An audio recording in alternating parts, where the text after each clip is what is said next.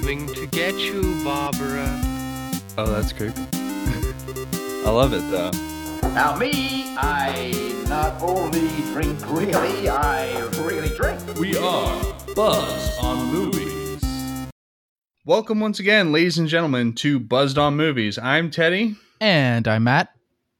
and we're here this week to talk to you about just a whole mess of horror movies that have come out recently. Ooh. You know us. It's September. Spooky season is starting. And what better way to kick it off than to talk about all the different spooky things that are in theaters right now? Yeah, there's quite a bit. Some of this might not actually be in theaters anymore where you live, but um, I feel like by the time we've released this episode, some of them may not be. I mean, that's just that's how things work sometimes. But I'm not sure one of them is anymore even here, like already. So wow. Maybe I'm wrong. Okay. Maybe I'm wrong. Well, we we may not be doing a great service to those of you who are wondering what what to watch at theaters right now, but there I, I are could, at least I could be wrong. Uh, Well, the one that I'm thinking of, I, I'm not really gonna go encourage people to go see in the theater. anyway, so Okay. um, yeah, that's true. Uh, so what we're going to be talking about um, in very at varying lengths are um, "Don't Breathe" two, "Candyman," "The Night House," and "Malignant." Yes, yes. And- I actually think that two of those movies might not be playing where you are, Yeah, dear listeners. I think. um, I, well, I think we still have Candyman around here. Um, Okay, well, for us, the Night House only has two showings at one theater, and Oh. it's like one at 2 p.m. and one at like 10 p.m. you're So- right. I actually caught the last screening of "The Night House." Yeah, So I, I got a really late showing on a Friday night, and I'm pretty sure that after this week that we are currently recording in, it will be gone. So, uh, Wow. for from New York, so it, that could be less true other places, but um, I'm Well, also yeah. Yeah. I feel like if it's not playing in New York, it's probably not playing a lot of other Well, places. we tend Well, to get you movie- get second run get- theaters other places. Yeah, you get second run theaters, and also we do get like movies kind of early. Like sometimes we get them before other people. So Yeah, that's know. true. I didn't think about that, but yeah, they probably leave earlier too. Yeah, so um, like especially like a, a sort of like in, I don't know if that movie's technically indie. I don't know which studio released it, but you know what I mean. Like a sort of like indie or prestige movie. Like sometimes we get those earlier, and then they leave earlier. So it's possible that other places it's actually going to keep going for a bit, but here it's definitely like on its way out.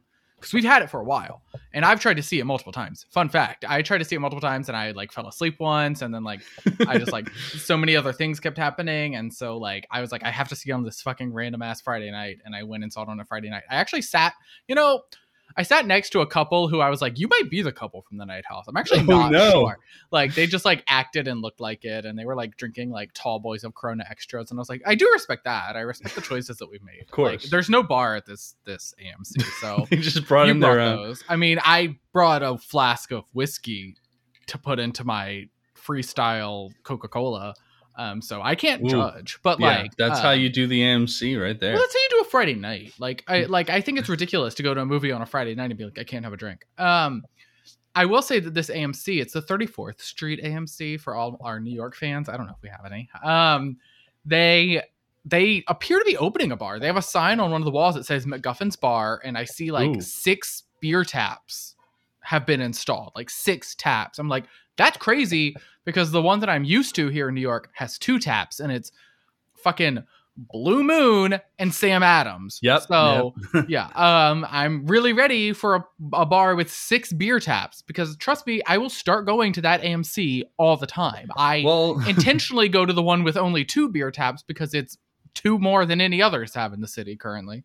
the one I used um, to go to at Tyson's Corner did have six beer taps, but of those, Blue Moon and Sam Adams were the best beers available. So Well, but you that might like, not be what looking at a what what really classifies as best for you? Like for me, it's like a Bud Light would be better than both of those. Most. Oh, the okay. Like, well, um, yeah, then maybe you'll you'll be because a Bud luck. Light isn't trying to be anything other than what a Bud Light is. A Sam Adams is often trying, and I'm like, but you don't succeed, and that's just like too bad for you. But a Sam. Sam Adams is stronger than a Bud Light, and that's the that's real... a big that is a plus. that depends on what kind of movie I'm seeing. Like, is it a movie where I just want to sip a beer and like enjoy the movie but have a beer, or is it a movie where I like I want to feel the beer? Like those are two different two different vibes. you gotta The night the, the night house was definitely a movie where I don't necessarily want to feel it. I just want to have a drink to sip. That's true. Um, I like- do like looking back, I wish I'd been like considerably drunk for Malignant. Oh yeah. Oh my god. It's like I going into a roller coaster and you're like, you know what? Do you want to feel every inch of this?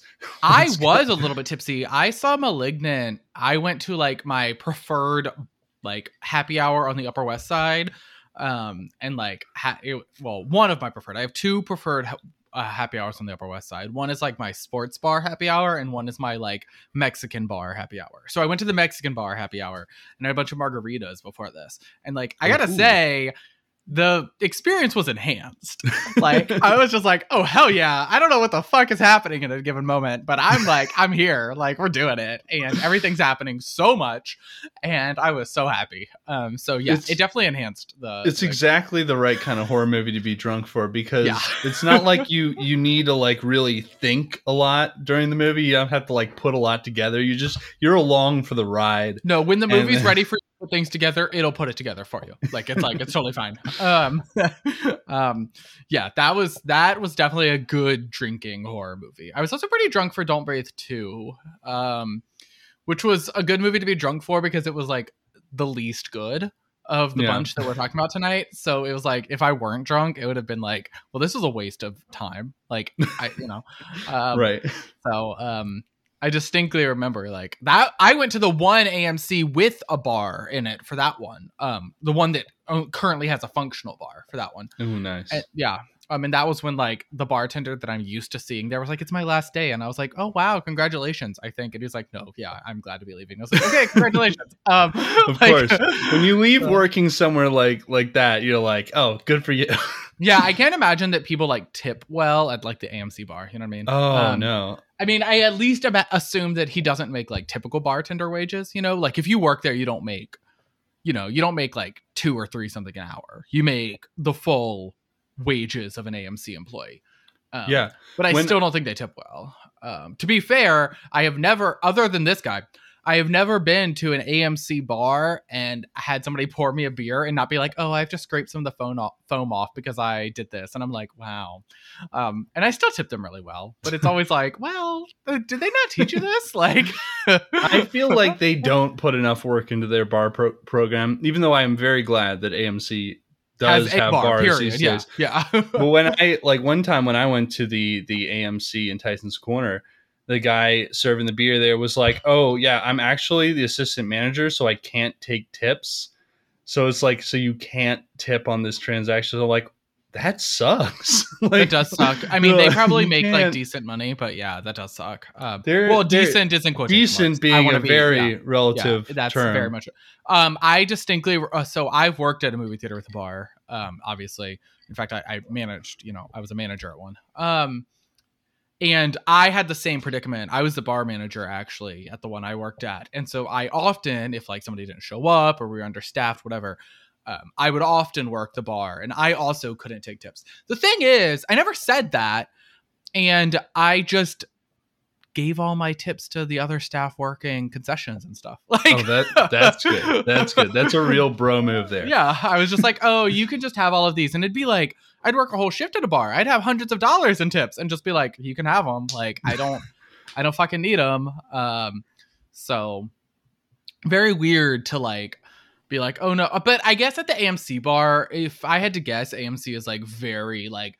like their POSs, you can't just like transfer things between them, and you can't Yeah. like you know Yeah. so like for them it's probably like very strict um at least i know at mine the the amc bar the bar is very separate from the main concession stand like there's no you know i'm not like working at the same countertop i just happen to serve beer it's like i'm working you have to go to one place and then walk yards away to go to the other Yeah. so Yeah. Well, uh, I mean, they, they do have these separate MacGuffins, at least at the one yeah that I used to go to. Actually, I, there were two AMC's in the DC area with MacGuffin's bars.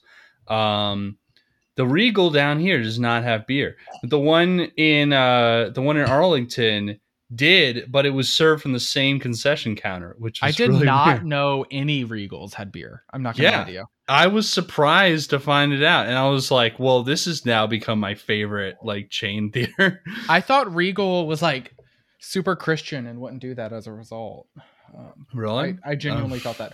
I do think the founders of Regal are like openly like yeah, we want to promote our values, and like that's why they often get those like ridiculous religious movies that other theater chains don't necessarily Oh, get. you know Um, what? That would that would maybe make some sense. Yeah. I just assumed that like the the I mean, there is a um, crowd, there is an audience for it, so like it makes sense anyway. But like, Well, I just assume because they do a lot of like special events. They do more than AMC, and like most of those are like Fathom events or something like that. Um, but that that would be interesting if they have like a specific ideological bent. I've not heard that. I th- it's one. yeah. It's definitely one of them, and I think it's Regal, and I think the name even It's has something to do with not it. AMC. Um, I think I think the name is even related to it because Oh. Regal, Jesus is King, yada Yeah, yada yada. yeah. Um, Wow. and I think I think I know this because the Regals where I'm from also housed churches all the time, like different auditoriums, like churches that didn't have like their own Oh. building would would be in there. yeah, yeah, that sort of thing. Yeah. So um I, Hmm. I'm pretty sure it's Regal. It's definitely one of the major ones, and it's not AMC. And if it's not It's AMC, it's AMC, yeah. it's basically gotta be Regal. I mean, there are some others that are kind of big, but those are the two biggest. Unless it's like Carmike or something. I don't think it's Carmike. Does Carmike That's even the- exist anymore? I don't even fucking know. I don't like. Did they get bought out? There was some budget chain that got bought out by AMC. I don't know if that was Carmike or not. But anyway, you know, we're getting into the weeds on movie chains here, as we often do. Um, let's talk these movies out. And since we we've already touched on Don't Breathe 2, and this is probably going to be the quickest review of the night, let's let's go through that one. Yeah, bad Uh, movie. um, Great. not great, Bob. Yeah, Um, Exactly. um, yeah, it was not good. It was just not good. It and that's a bummer because I did think the first one, despite not being great, was good. The Um, first one was fun and it like the obviously there's there's a moment in that movie that is kind of like yeah that movie, that's not But- even. Yeah, that's one way to describe that movie. yeah Um, but but at the same time it's it's a fun movie it's genuinely interesting and like the way that they build tension in that movie is really cool um the follow-up not so much mainly because like you're expected to to a certain extent be rooting for the the blind guy to Yeah! a certain extent it like it jumped to okay i think we've talked about it before in the podcast like the cynicism of like slasher movies especially where they like get to the point where they want you to root for the killer it like jumped to that like real fast yeah like i was this like the second movie I was like, this is usually like a, a fourth or fifth entry of the series move that we make. Like the fact that you're making it now is really bizarre. Like, like there is no sympathy. Also, I gotta say, he's like less sympathetic than other horror villains because of the what the fuck moment in the first movie. It's like he Right. also wants to turkey baste his cum into people. Like he's, fu- he's you know. fucking weird. Like I'm Oh. not rooting for that. Like, I almost find like like the faceless psychopath of Michael Myers more relatable than that fucking weirdo, which is saying a lot. Um, like it's really weird and like i'm not rooting for that guy. I'm never gonna do that. Like and it's very weird that the movie is like yeah sure.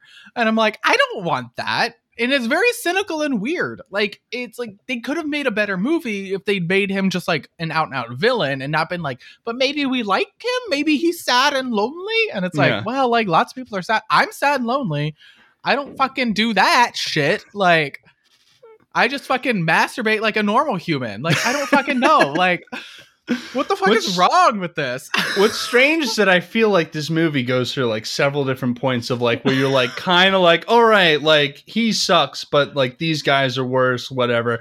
And then you're like, actually, no, like these guys are better, and this guy is like a piece of shit. So like things are going fine. And then like by the end, you're like, everyone's terrible. I'm not rooting for anyone. I just uh, everyone should die except for that little girl and maybe and maybe the dog. And then like those are the only characters that I remotely care about. Mm-hmm. Mm-hmm. But Absolutely. so the basic premise of this movie as like the first one is fairly straightforward up until the end it was just like you know these bunch of robbers think they're like gonna gonna rob this old blind guy's house and he turns out to be some ex-navy seal and he's like a much more formidable opponent than they would have expected. Mhm. And towards the end, we get that that horrible turkey baster scene where we find out that he's been you know keeping this girl captive in his basement so that he can replace the, his daughter who got killed by like a drunk driver or something. I don't like. I- It's, it's fucking weird. It's really fucking weird. It's really not fucked up.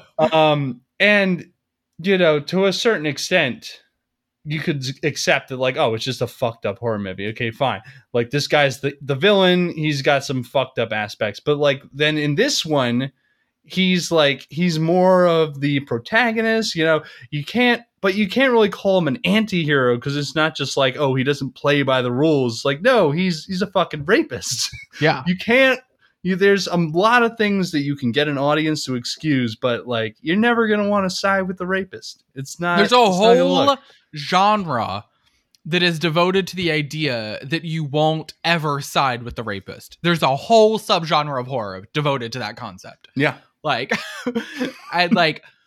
It's very bizarre that this movie was like, well, now like maybe he's okay, and like, no, he's not. And no matter what these other people do, like, he's not okay. Like, it, very weird, very weird.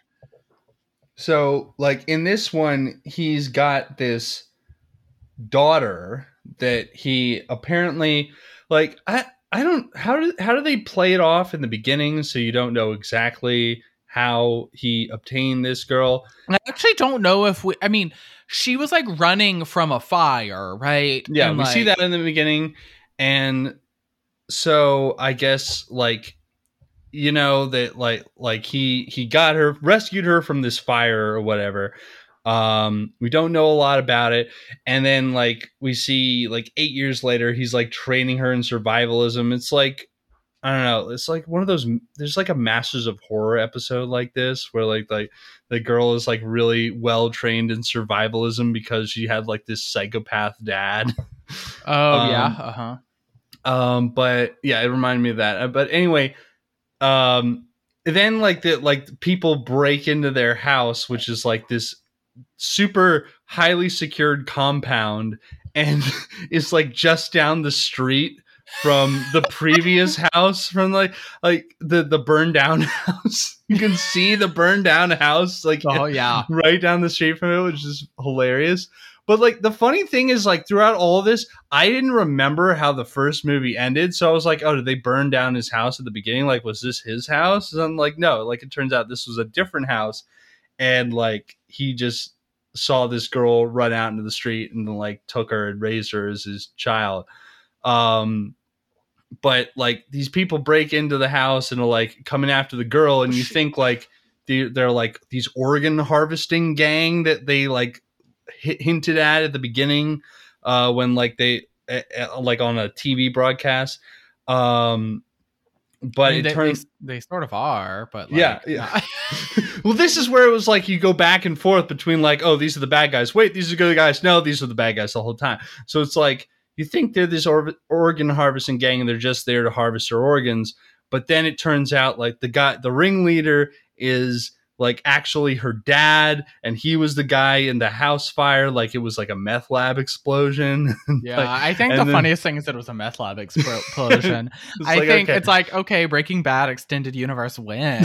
Like basically yeah like like okay these guys would fit like they literally just could have come right out of breaking bad mhm. um and then you're like okay well these are clearly scummy people but like he's coming out after his daughter and like gonna rescue her and give her better life than this like freaking blind rapist guy. And then like and they take her back to the hotel. And this is my favorite like this is the one part where i was like okay this movie's kind of good. I like the part that get, they're like hanging out at the abandoned hotel because yeah. it it reminded me of the collection which is a far superior movie to this yes, the collection um, is far superior. just vibes of that like o- abandoned hotel vibes i love yes. Yes. it um and then it turns out like they're actually they they need to cut out her heart to transplant into her dying mother so that she can keep cooking meth for that which is a ridiculous, just like an absolutely ridiculous plot. I don't even know that like you can just like do the thing that they're thinking that they can do. I'm like also like this is like a rudimentary job being done by a one surgeon team. Like Yeah. w- with the help of some like robbers and meth cookers. I'm like, okay, this is probably gonna go really well. A full It's- heart transplant being done in like this abandoned hotel. It's very Saw 3 vibes. It's like, well, It you're a surgeon, so you can just do it. And it's like, I need better equipment. Mm-mm, we're not doing that for you. and it's like, okay, well, uh, this is all going to go belly up. This is Um, not gonna like- work because I'm actually cutting the heart out of a living person and then transplanting it into another living person. like, you think about it, like, obviously, heart transplants have happened in the world. You have to transplant a heart, you have to cut a person open, you have to detach the heart from all of the veins and things that are connected to the heart, and then move it into another person and connect it to those veins and things. Do you understand that that's not easy? What the fuck are we talking about? Like, It was Like- really hilarious. But like my, the funniest part to me was like as soon as they started the scene that was set in that room, I was like, "Oh, okay, this is what we're doing." It was like they, they this was clearly the point where they're like, "All right, like we don't know, like are these still the good people?" Because it was like, "Oh, she's with her parents now." Like these yeah, people but they're are not. They're like not they good. care about her but i'm like why is this like what's with all like the medical equipment around them here and then the dad was like very obviously like i'll get you some orange juice it's like oh okay this is what we're doing and yeah so it's fucked up so then like so then the the the blind guy has to come and rescue her is like the only part where he's like remotely rooting for him. But then like he has this like moment where he's like i'm not a good guy you know i've killed and i've raped and like I, I like I'm not I'm, I shouldn't be your father or whatever like you shouldn't love me or whatever. I'm like yeah she shouldn't. Like you're No. right but also like it just felt so unearned because I'm like I don't know why this guy's suddenly feeling guilty of his actions. It just it feels like the writers suddenly realizing like oh yeah this guy's actually kind of fucked up. And uh, we need a reason for you to somehow still root for him. Because it's like well like what transformation has he gone through to get to this point? Right. other than the other than the part where the the bad guys are like oh you kidnapped this girl like your dad's actually not who you think he is. And you know it's like yeah like they were right about that. But it's not like they they confronted him with his other crimes and like made him think about that. Right. the the whole part about him feeling guilty for like kidnapping that girl and whatever uh and the turkey baster incident that just it feels totally unearned. Like why is he suddenly regretting that? Right. Who knows he was he's just as shitty as he was then Yeah. um that the, like that at that point it was that was when i was just like oh fuck this like Yeah. there's no uh there's no redeeming value to that It's just But- such a weird choice for a movie. I don't understand. I don't understand why they did that. I don't think they. Well, I don't know why they thought that would be like a good or like relatable or like entertaining choice to make. Like it's just like cringy. Like It was. Yeah. But I mean there there are some fun parts to this. It is a cool like home invasion style thriller for at least like the part of like the second act. Um there's some interesting kills and mutilations in this film. Um the dog is cool. The little girl is kind of cool, although like her whole motivation to like run off to this like basically orphanage yeah, it's like that's weird. like that's like the best thing you can imagine is going to this orphanage Yeah, like I, you can hang I- out with I also kids. thought that was weird. It was like, oh, I'm gonna go and be with people, and I was like, yeah, it's an orphanage.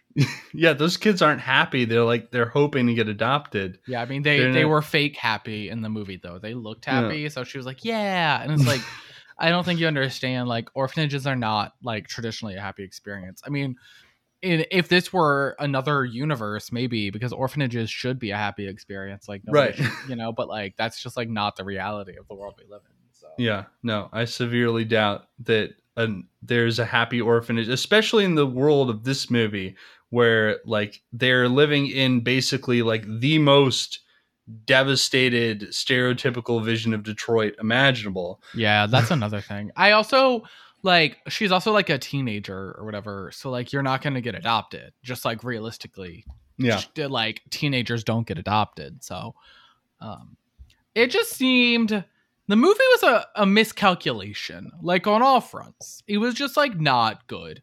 Um just not good. Not good. Not not at all. And it did not Hmm. make the the like the movie very clearly wanted to make the blind man like a like a horror icon. Like it wanted him to be like a thing that like can carry multiple horror sequels. Yeah. And they just like completely botched the way you do that. Like Right. you know Well, I'm just like, uh, like, where can you, where can you go from here? Like, do you, do you go that's how I back to him after the being the, villain, one, or do you make yeah. him the? Well, yeah, I mean, the the first one at like even with its problems, like worked well as a self-contained movie, and you know, it it was good for you know as like a kind of a B grade horror film. It absolutely did not need any sort of follow up. right.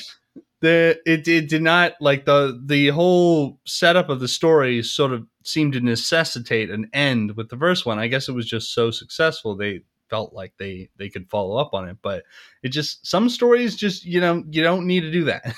and this one I really like so the end sort of seems to hint that they might be able to continue this to a third installment. I was like, what do you do here? Do you go back to him being the villain or is he the hero now? Like what sort of shenanigans is he getting up to this time? I don't know. It's God. this is just So- this is just a baffling movie. I don't know why this Yeah. exists.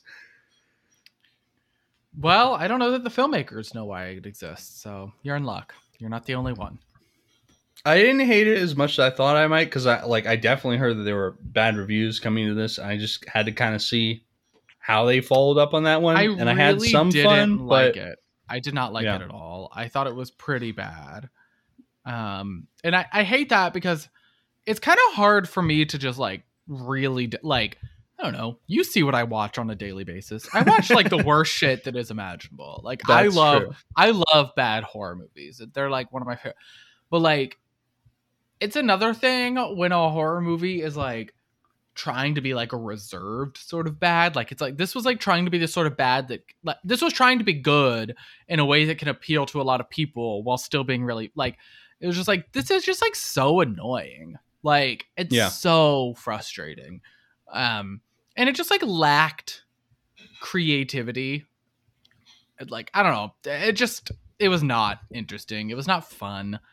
They, the killer also I kind of think I kind of think that like the making the killer's entire shtick like, oh, but he's blind, like is like, okay, it's kind of suspect, and maybe we shouldn't be doing this. Um, yeah. and like, well, it worked in the first one just did, because, yes. like the the whole premise was just like, all right, like it's all about sound, and it's like if you can stay quiet, like you can defeat him. But it's like how how long can you keep that going?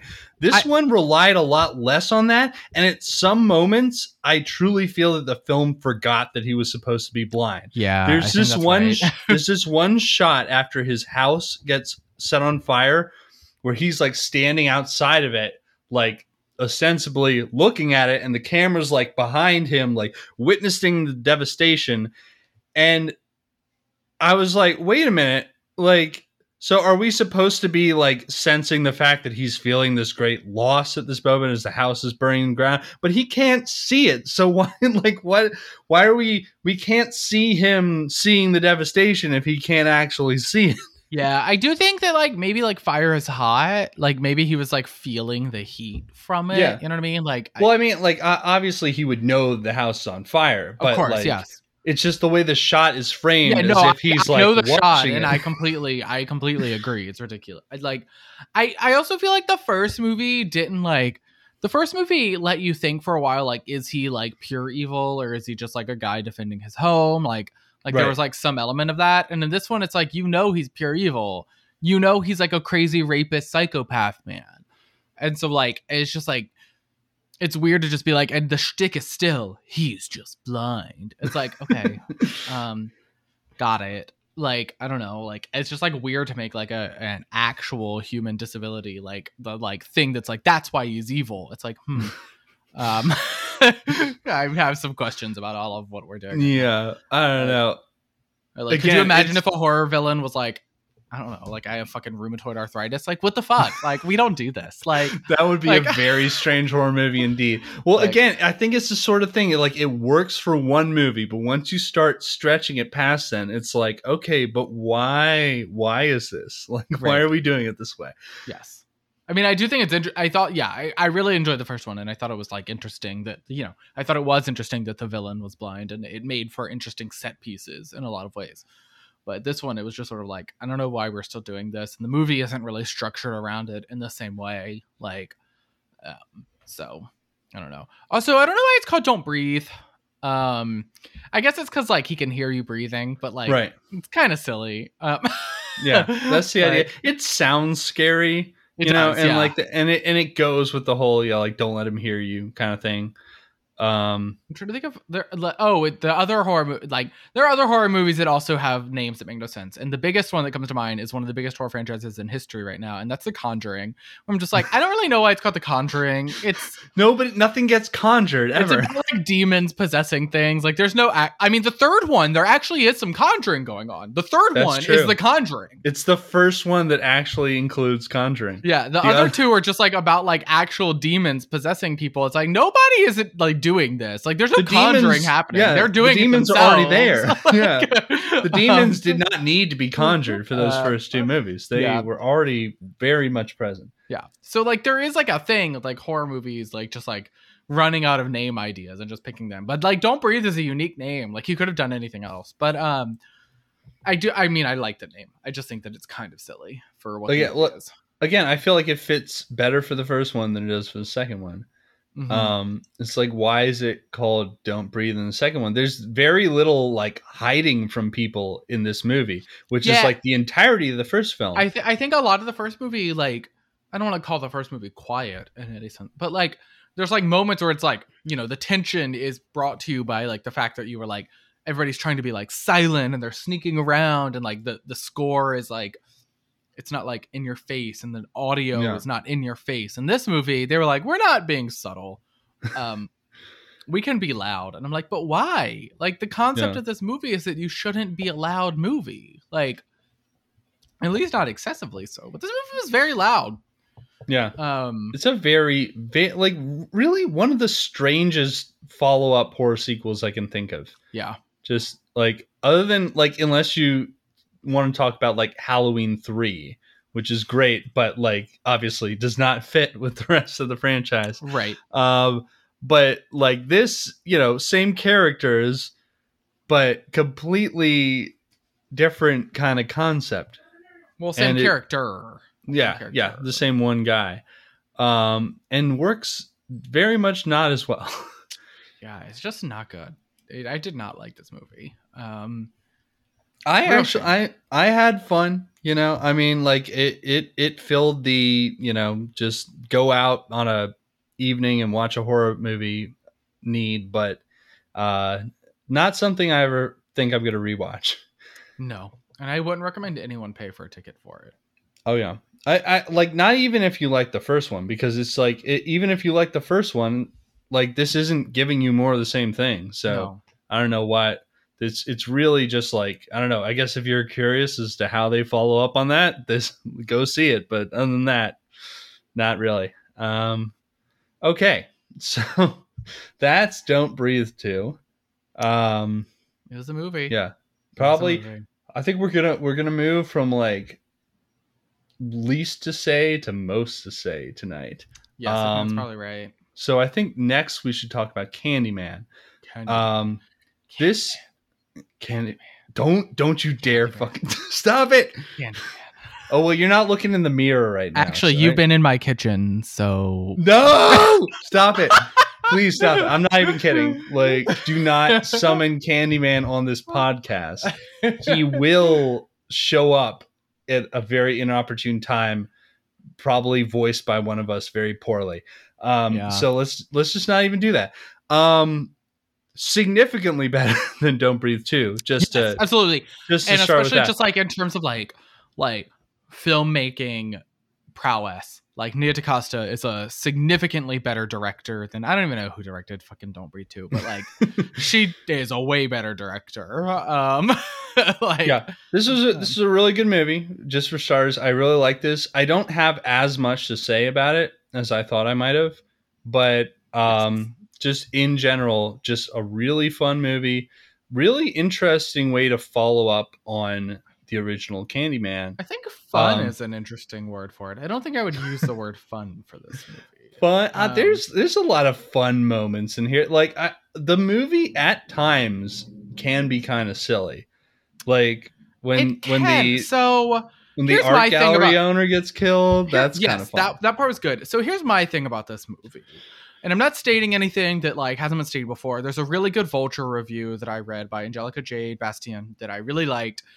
Um, they disliked the movie a lot more than I did. I actually liked the movie. Um, but it does feel like at times the movie is taking itself seriously in a way that like maybe it just needed to calm down a little. Like it's like it's very much like we're horror, but like, are we really horror? We're like smart horror, and it was sort of like okay, like, like I, it felt like at times the movie was like, we don't want to be classified as horror, and I don't really like when horror movies do that. You know, that's Right. like one of my least favorite things that a horror movie can do, and I do feel like this movie did some of that.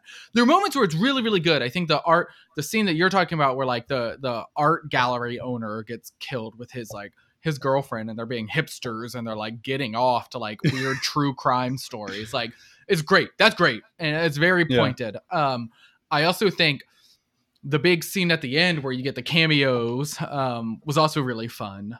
Um or cameo i guess. Um yeah.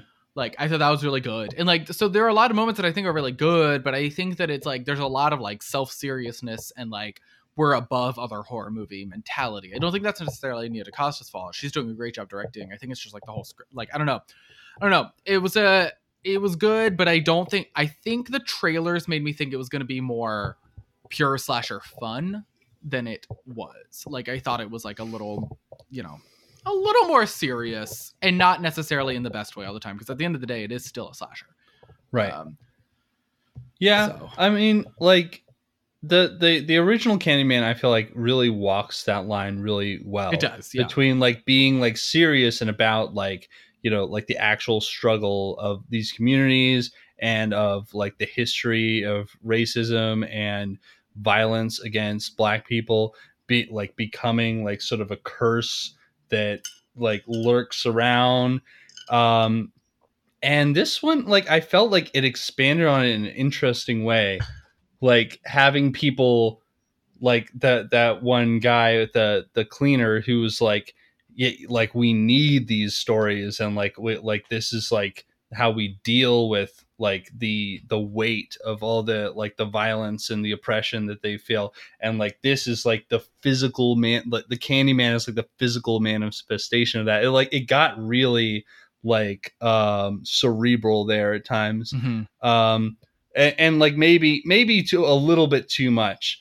Um but i thought i thought that was very interesting. What the one thing that i think uh, could have been like just a little bit crazier you know that that part where um they like uh his uh his girlfriend like wakes up and she's like in that in that abandoned church or whatever and like Mhm. the the the guy who's been who's being turned into candyman and like in real time which is already a very crazy cool element to this film yes um, and then like the the um the the dry cleaner guy who's like clearly like full like we need Candyman like at like out of nowhere like a Candyman fanatic. I feel like if that if there had been like a cult of Candyman, if there had been like a whole bunch of people in this church scene, that would have like taken it up to eleven for me.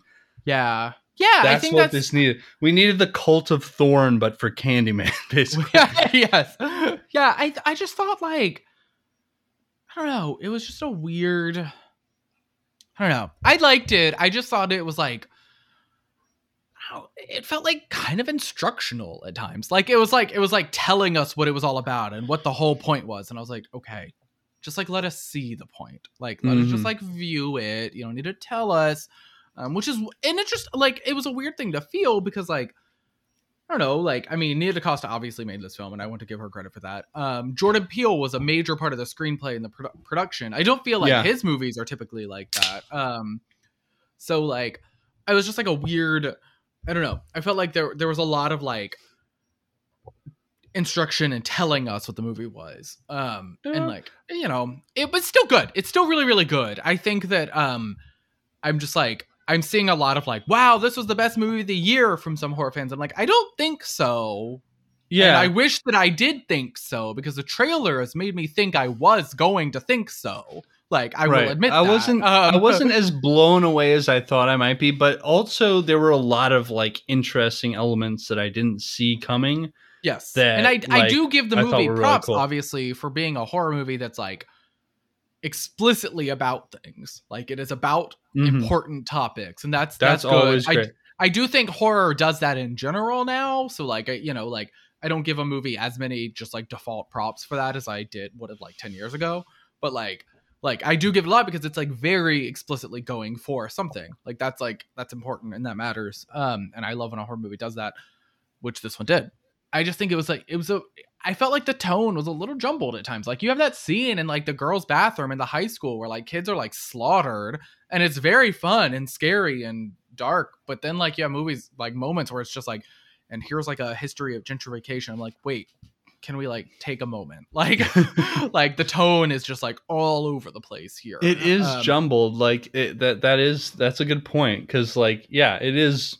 It does uh switch very quickly between stuff that's like almost kind of comedic in the way that it's over the top violent and then like very serious material.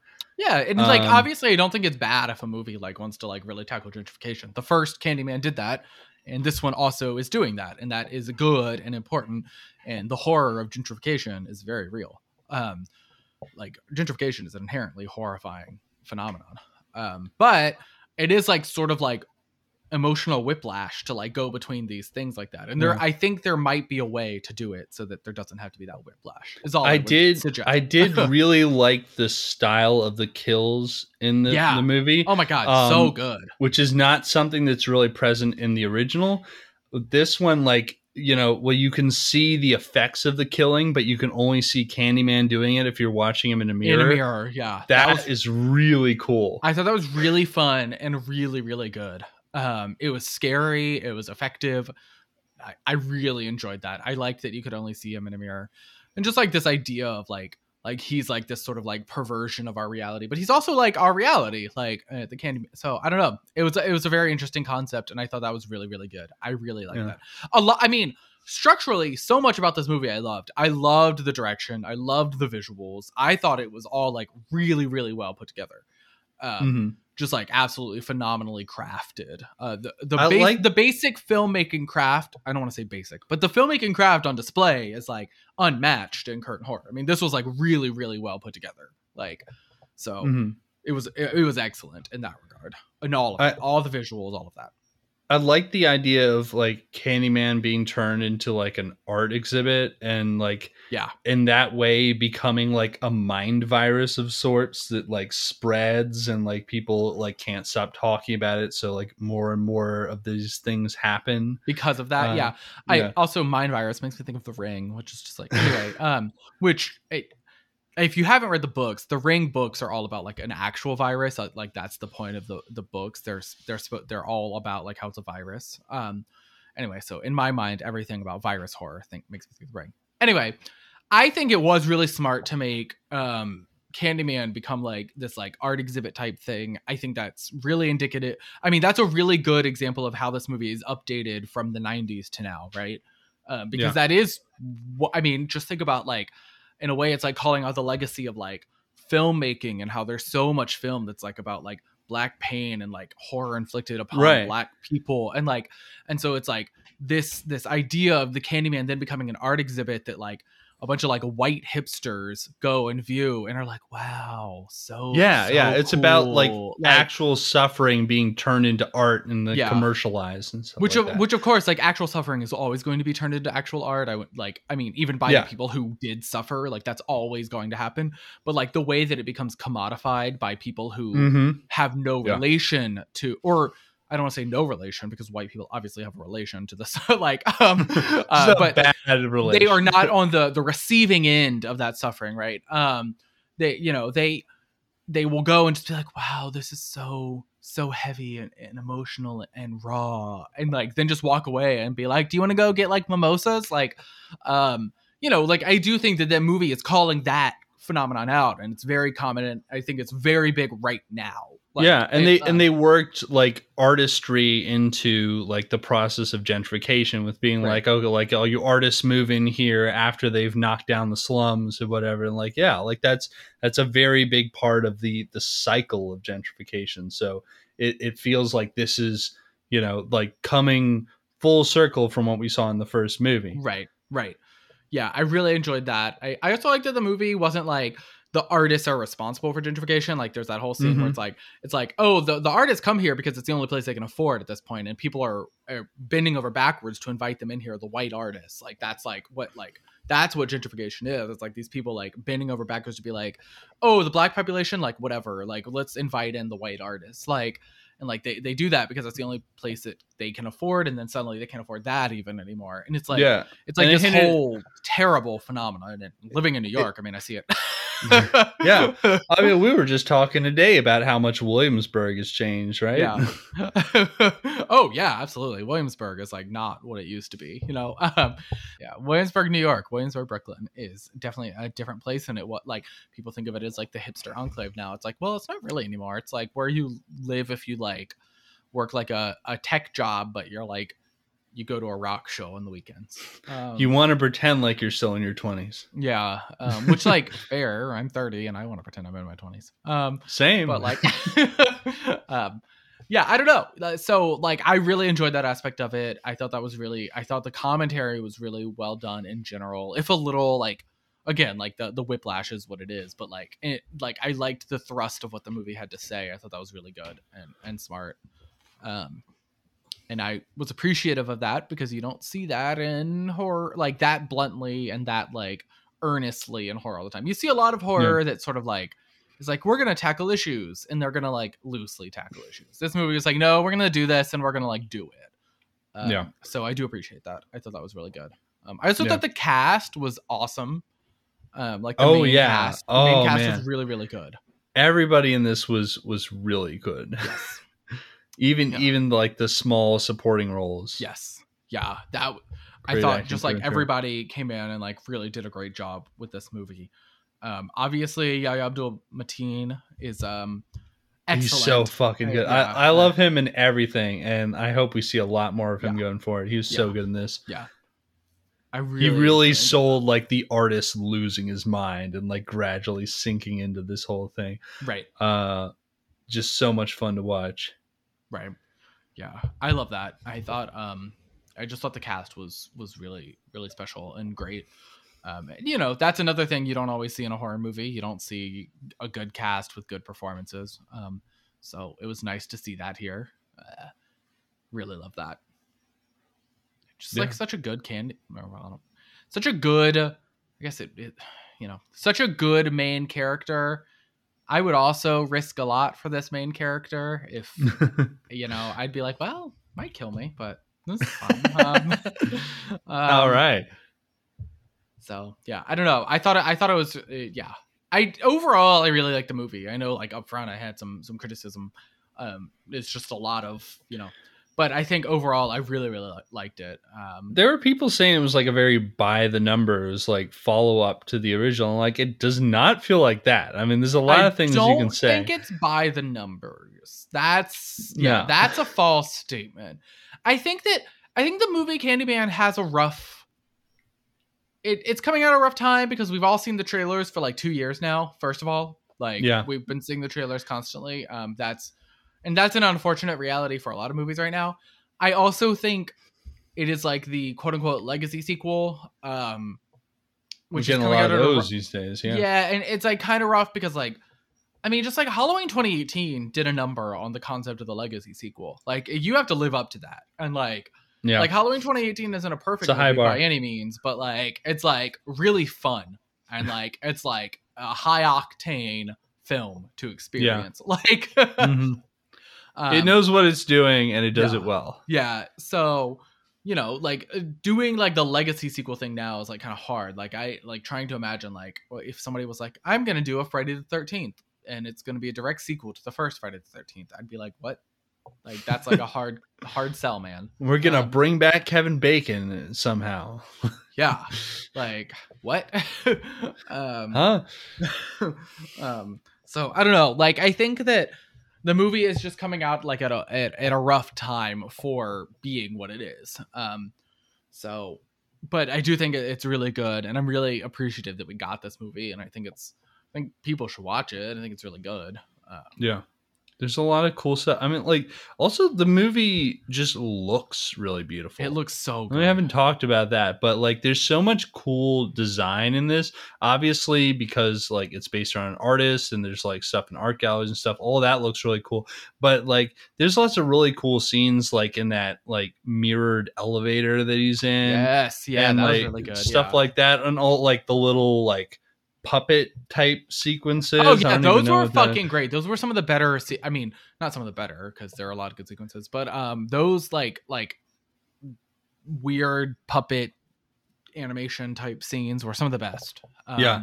It, it, the really movie good. just has a really interesting visual style, it and does. Yeah, it like start to finish basically. It's Yes. always good to look at. yeah, yeah. There's never like a moment where you feel like a a, a shot was like poorly framed or put together. Um, everything is like very carefully constructed, and I think that's very very good and very obvious. I mean, it's just like obvious that there was a lot of thought and heart put into making that and and putting together every single shot, um, which I love. So Yeah, it's good. I mean, like the it's when you see a sequel made to a movie like decades down the line, you always are skeptical of like, all right, are they actually like going to put the time and effort into this to make this a quality follow up, or is it just going to be a cash grab? And this is definitely it's not The a cash grab. This is not Yeah. a cash grab. this Yeah. is a movie that has something to say. It's Yeah. interesting. Like there may be some shortcomings in terms of like the the tone being inconsistent or whatever, but like it's it's a movie with a point of view that has a reason to exist, not Yep. just to be like, hey, let's get everyone who remembered watching Candyman the first time to give us twelve bucks to see this, right. or more like fifteen bucks these days. Wow, fifteen. It's like seventeen here. yeah, well, it's cheaper here these days. It's like gone back to paying twelve bucks. Wow, I would love to pay twelve Yeah. bucks. No, Um, but but I but I never pay the individual prices because I use my Regal, Regal- Unlimited we pass. use a Regal Unlimited. Regal. Doctor Explorer, rapidly becoming my favorite character because I have to see the Doctor Explorer promo at the start of every Oh Regal my movie. god! I'm like, that's me. That's basically me. I'm, Doctor exploring- Explorer. I'm exploring the movies. I even like animated musicals. Okay. It's enough quoting So- the Doctor Explorer Disney promos. Um, Basically, yeah. Um, Doctor Explorer should have appeared in Jungle Cruise. Like, Doctor Explorer absolutely should. Have that would have been great. Part of your. Jungle Cruise expanded universe theory. Yeah. Um, Ooh, ooh. Just can't wait for that to to come to fruition. yes. We're already getting people buying in to the idea of this expanded universe. Wow. I, I like think- it. I think I think it's you know we're we're building the awareness of this. I believe you. So yeah, remember, folks, you heard it here first. The Society of Explorers and Adventurers expanded universe. It's happening. Yes. And if we can leave you with one other thought, don't say Candyman five times into a mirror. Please don't. We don't need Wait. that. How many times did you make it to? You were actually doing it. When I was saying four. I said it four times. oh, oh, came really just- close. don't say it that fifth time. Remember. I think it has to be five in a row, right? Like if you break it up with other words, you kind of like restart. Um, Well, wasn't it, it in like the one scene where he actually summons or him, if you like wasn't he, walk away from the mirror, right? Yeah, Like he, he didn't walk away, but like he was like talking to her in between it. He was like, and that was enough. Like he's Yeah. still, yeah. That was like the big. Uh, that was that was a cool scene as well. That Like, was a very good big scene. mirrored wall that he was looking into. Yeah, that was really cool. Also, I would never have a big mirrored wall in my home. Good for them, but I would never. I would never do anything where I'm forced to look at myself that often. exactly. I was like, I like I'd I'd prefer not to see I in myself that fact, frequently. yeah, I was gonna say, I in fact, like, especially in my living room, it's like I have woken up on my couch at four in the morning, getting drunk to Matchbox Twenty. I don't need to see myself. like, don't want to don't want to see what I look like right now. Yeah, I wake up and look in the mirror and I'm like, well, I'm not crazy. I'm just a little unwell. I know right now you can't tell. it's 3 a.m. I must be lonely. Um, yeah. Okay. Let's move on before I start making Matchbox 20 puns for the rest of the episode. All right, folks. Yeah. Okay, so we're in the back nine now. These are the horror movies that we have a lot to say about. So, starting off, we had a decent amount to say about Candyman. yeah, we we actually had more. And like Yeah, even actually like real things to say. Like Don't Breathe 2, I felt like we were just rambling about how much we didn't like it. I feel like we, actually had had stuff to say more to say. Candyman. We even had more to say about that than I thought we would. But Yeah. here we are. This these are the movies that we really think are worth dissecting. The Night House. Um, this this is the one that I saw the last screening of in this area, uh, and I was so glad I did. Um, this is a fantastic movie. Um, this is directed by David Bruckner, who um, is a Buzzed on Movies alum at this point because he directed the sequence Amateur Night from VHS. Yeah, which is a really, really interesting sequence, right? I think it's actually one of the better ones. Yeah. Um, Yeah, that's one the, that's the one with the crazy also- like did the Harpy girl. 2017 horror movie The Ritual. Um, oh yeah. which if you haven't seen, it's a really interesting and weird movie. I've seen that. Yeah. That's so good. yeah, I really liked it. He's also he he has been sorry, I have to he's been tapped to direct the new Hellraiser. Yes. So a lot of people are saying, like, a lot of people right now are saying, go see Dark House, and this is a preview. You mean Night House? yes? Go see Night House. this is a preview of what you'll be getting with the new Hellraiser movie. Well, I think Uh, that the new Hellraiser movie is going to be way more violent than the Night House was. Almost certainly, but um, and we know David Bruckner can do violent because he did that sequence from VHS and because Oh, of yeah. The Ritual, both of which are pretty violent horror movies.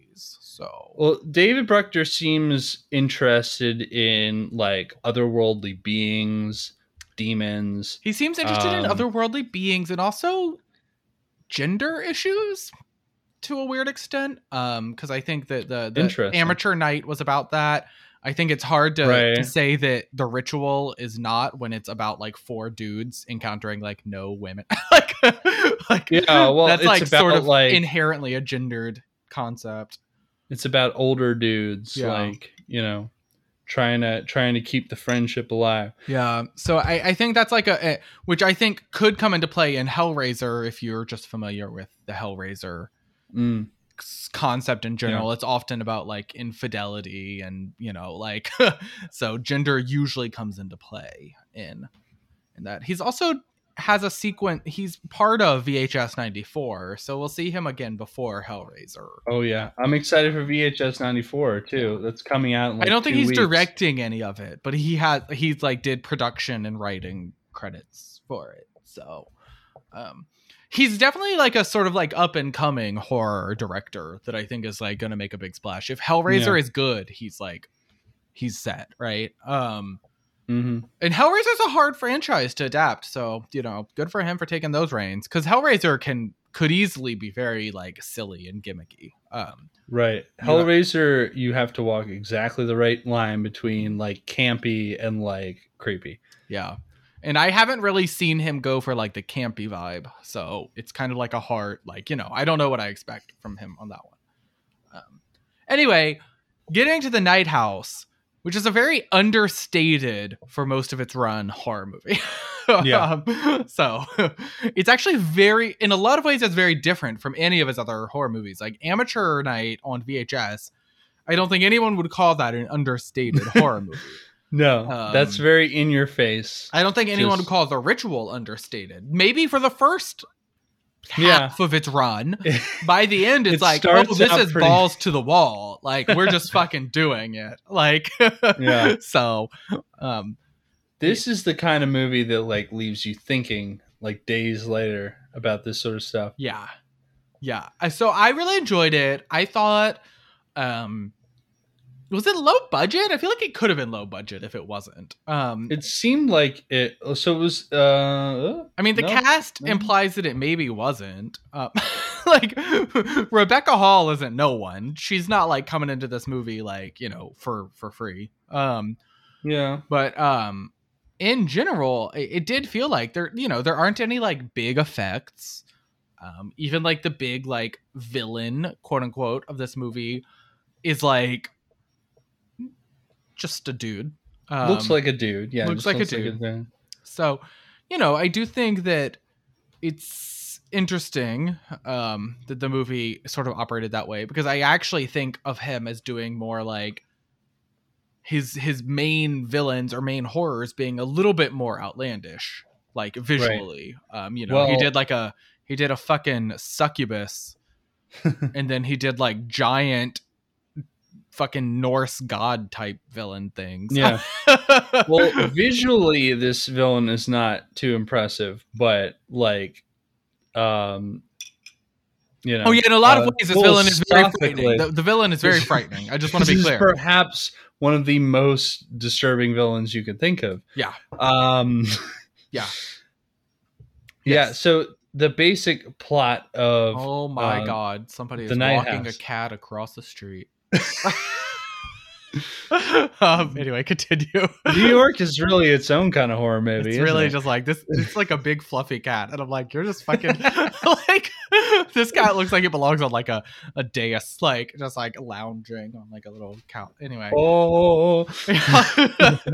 um, All God, right. Oh God. So the basic plot of the Night House is that um, Beth, played by Rebecca Hall, has just um, experienced the suicide of her husband, um, and she's going through that in a major way. She's like drinking very heavily.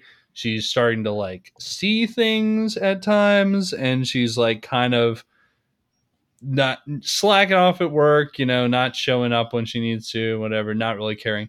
But um she starts having these like visions or experiences where she thinks like her dead husband is like reaching out to her in like a ghostly form and you think that like maybe like the house is haunted by his ghost or something.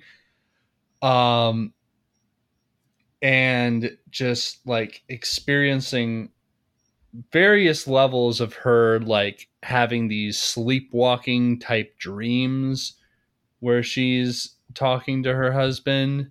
Right. Um, she's also had a previous traumatic incident in her life that we find out about that like she was in this big car accident where she was like legally dead for a few minutes and Yes, um, and that's important.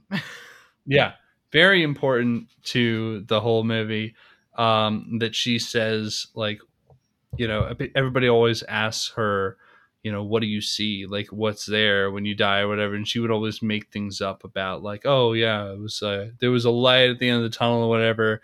But really she didn't like it to her it was just nothing. There was nothing there. Right. um Oh God. and so and like so there's like this whole uh like conspiracy detective type angle where that she starts going down where like she finds like pictures on her husband's phone of like all these women that look like her. And she's like what what's up with all these women? Whenever she tracks one of them down at the bookstore and like the the bookstore that sold her husband these occult books and stuff. And yes. there's like this is my favorite part is like th- there's books related to like occult occultism and architecture yeah. like physical spaces being part of like an occult ritual which like I want to read the books that Yeah. were in this. Like, apparently, these are not real books, but I'm like, I want to read them. Yes, Like, I would love to about? read those books. I would at least love to read the theories that inspired the fake books. Um, yeah, So you might have to go into some weird dark, unfriended dark web. You might have to go into some weird territory. Oh no. no, not dark web. unfriended dark web. Um, yeah, yeah. I so this movie, I don't know. This was a very creepy. I don't want to call it even a slow burn because it's not really a slow burn. Like it's like creepy from the beginning. It's not like one of those movies where like you spend a while where it's like, oh, that's kind of weird, and then all of a sudden at the end you're like, what? Like it's not Rosemary's Baby, but like no. Yeah. but like it is sort of like oh creepy. Oh scary. Oh creepy. A few jump scares. Oh and then the end you're just like ah! Like it's very Things- frightening. Things like very progressively build in this movie. yeah. Um, very much like anchored by Rebecca Hall's performance. She's like absolutely unbelievable in this. yeah she's really um, fucking good. I mean she's both- not gonna get any awards attention but like the consideration i would say she should be. She does a really good job here. Um Yeah, it's both her portrayal of like the grieving wife and like her portrayal of somebody like gradually being like driven off the rails by all these creepy fucked up things she's She experiencing. also does like one of the like better performances of like like being like a grief stricken heavy drinker that I've seen in Yes. a while. Like it's like that's like actually a hard thing to nail in a performance because it's like it's just like something you either are or you aren't. Like you can't really pretend that you're that person when you're not. yeah, Um and like but like she like really nails it. It's like, yeah, I, yep, uh-huh. like and like so I don't know, like she does a really good job of like of doing like the like alcoholic depression spiral that she's Yeah. doing in this. and it's like the drinking feeds into it. it's like when she wakes up somewhere unexpected, you're like, oh, she just blacked out or whatever. But it's like, oh, well, that's part of it. Right. Did Um, she actually just black out or is like something happening here? Um And the one thing the one thing that she does that I like most of all is like the way she like aggressively jokes about her husband's suicide to someone yeah. to, to like everybody else is like trying to like prove that she's okay. She's like, Yeah, like he shot himself in the head. She like puts her finger to her head like pew. Yep. it's like, ah, yeah, like she's like she's leaning a little too hard into like just like acting carefree about this. Like this is obviously tremendously bothering her. I mean, which is like extremely relatable. Like, uh, you know, if you've ever been through like a traumatic experience, you probably have tried to joke it off. Um, I know I have. Um, I also think that uh, it's like a sensitive topic. Obviously, um, we should trigger warning up front for like suicide talk for all of this. Um, but Yeah. like, um, I think it's also like a, a sort of like it's spoken a lot about like Degrassi, but like like just like the like the survivors after a suicide um there is anger i think. I think that's actually a common reaction and i think she sort of is embodying that without saying it necessarily. Like she's angry. She's very angry in this in these moments. And um and i think that really is something that that happens a lot in the aftermath of something like that because there's a lot of it's anger out of hurt obviously. It's also anger out of well why did i not know? Like you know especially her um a, a key character trait in this is that she like she's the one who suffers from like depression and suicidal ideations she she mentions that in the movie um Mhm. and like she's sort of like well i didn't realize i should have realized and i, I think she's mad she's mad at him she's mad at herself um, Yeah.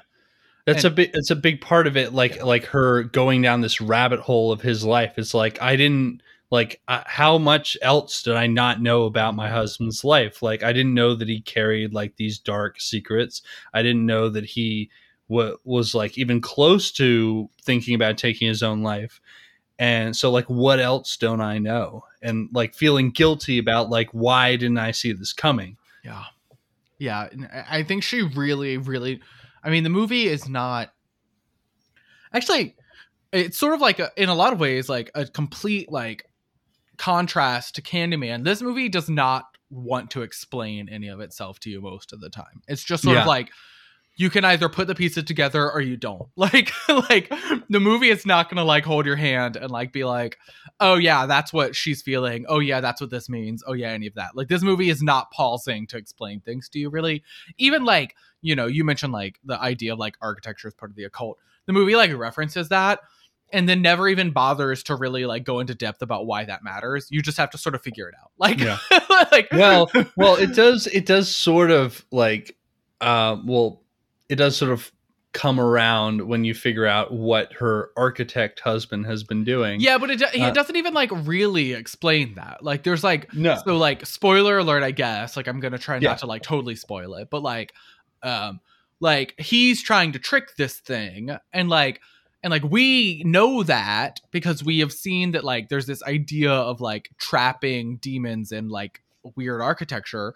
But we don't even get to see a like moment where it's like, oh yeah, that's what Yeah. he's doing. We just get to see her looking up, and there's like spiral staircases and hallways, and we're It's supposed like- to put that together. Like it's like the winchester house yeah something. yeah um so yeah like let's let's say here let's let's put a marker here and say like full spoilers going forward. Yes. Um this is the kind of movie that i would say could be spoiled if you know going into it what we know now. Yeah. Um and it's a movie worth seeing so yeah and it's the sort of movie where you don't want it to be spoiled. Like there are some movies where like the spoiler doesn't actually matter. I would say this one you actually kind of Yeah. want want to go in not knowing um So be warned going forward. Full spoilers here on out. Um yeah. So like that does that does sort of come around. Like so we find out he's you know, he's an architect. We've got like these videos of him like designing their house and like helping build it and whatever. he's got But we're- biceps He's got biceps Yeah.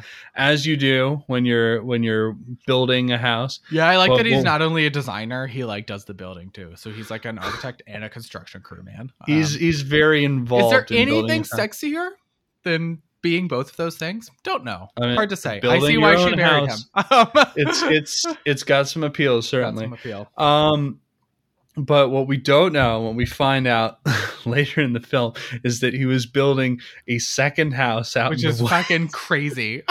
that is like so. So like the the fuck like the part where the the the girl from the bookstore comes over and she's like, so yeah, he took me to the other house, and like just like that phrase in itself is so creepy. Like I feel like it could be one of those one sentence horror stories. Like he took me to the other house. Yeah. Yeah. It's really like, fucking what? weird. Just, there's an there's a another duplicate house in the woods that's like half built and like covered up with tarps and shit. like that is that is fucking crazy. When she finds it, she's like, "What on earth is this?" It's like a duplicate of their house. Their house already is built to be kind of like a maze.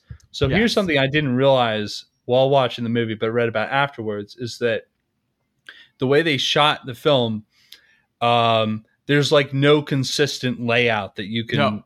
Build for that house. Oh my god, no. so I was that, actually like, while I was watching it, I was like, I don't know what the fuck is going on. Um, yeah. Because these are the things I pay attention to in a movie. Um, I just like I usually just go with it. I'm like, ah, whatever. They're in the kitchen now, but it's like there's so many scenes in that movie where she's like going through the different rooms of the house, and none of them actually line up. Like if you go back through it, it doesn't make it. There's no logical floor plan to this house. And the idea is like you know he built the floor plan of this house. Very confusing. So I actually strange. think that like uh, it's good that you bring that up. I think uh, I think that that is obviously intentional in that the mat or in that in universe the character of the dead husband is trying to trick a demon, so he has a confusing house.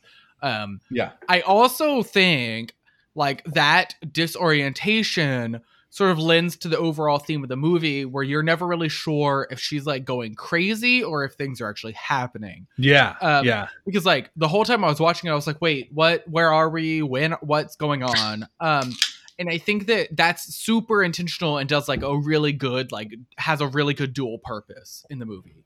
Um, it, it does a really good job of just like I felt disoriented the whole time, and not, I mean, not to compare it to like one of the greats, but like I kept thinking about like the the original Halloween. Which is like in Ooh. that mm. suburbia where like I never really like in the early parts of the movie where they're driving around and stuff. I'm never really sure that I understand where we are. Like I'm like we're just Yeah. like driving around like the blocks that all look the same and somehow getting places and I don't get it. Yeah, Um, that's that. I think that is also like intentionally Yeah. confusing. It's supposed to make suburbia seem like a place that like maybe seems safe, but like if you're actually in danger, it's very confusing and dangerous because Right, and- like, you don't know where you are. Everything looks the same. Yes. And I thought that's what the house was doing here. Like it's sort of like there's never any clarity about like how one would escape this house really. Like like Yeah. it's sort of like I don't know what's going on. Um, It's funny because when you think about like a spooky house or a scary house, you'd think like, oh, some old moldering mansion. this is a like, very contemporary home. It's very modern. Like, um, you could see that like there, there are architecture books in this movie that like the husband bases plans off of, and they're all like modern architecture, like mid-century stuff like this. It's very modern. It's very clean and neat. Uh, like, there's nothing that's ostensibly scary about this house from the outside or even the inside. But it's like once you start actually moving around, you're like, this is very disorienting. This is very strange. Like something is not right here. Right. Yeah. So I don't know. I really enjoyed that. I thought I thought like I loved the concept of like making architecture a part of the plot and making it like Yeah. a, a part of like the weapon weaponizing it against the viewer and like I don't know. I thought it was really good. I really enjoyed that. Um as somebody who enjoys architecture, I really enjoyed that. Yeah. yeah i mean like this this definitely scratched the the architecture interest for Where's me. architecture horror? Let's do some more. Let's do some more architectural horror. we should uh, do some more yeah um, that'd be great The next one will be Greco-Roman, though. It'll be fucking about Nero, like Nero going around and killing people in different architectural structures. Um, the ghost of Mhm. Nero, in fact, we'll have like a dropping corinthian columns on people Wow, that's like a Bugs Bunny cartoon.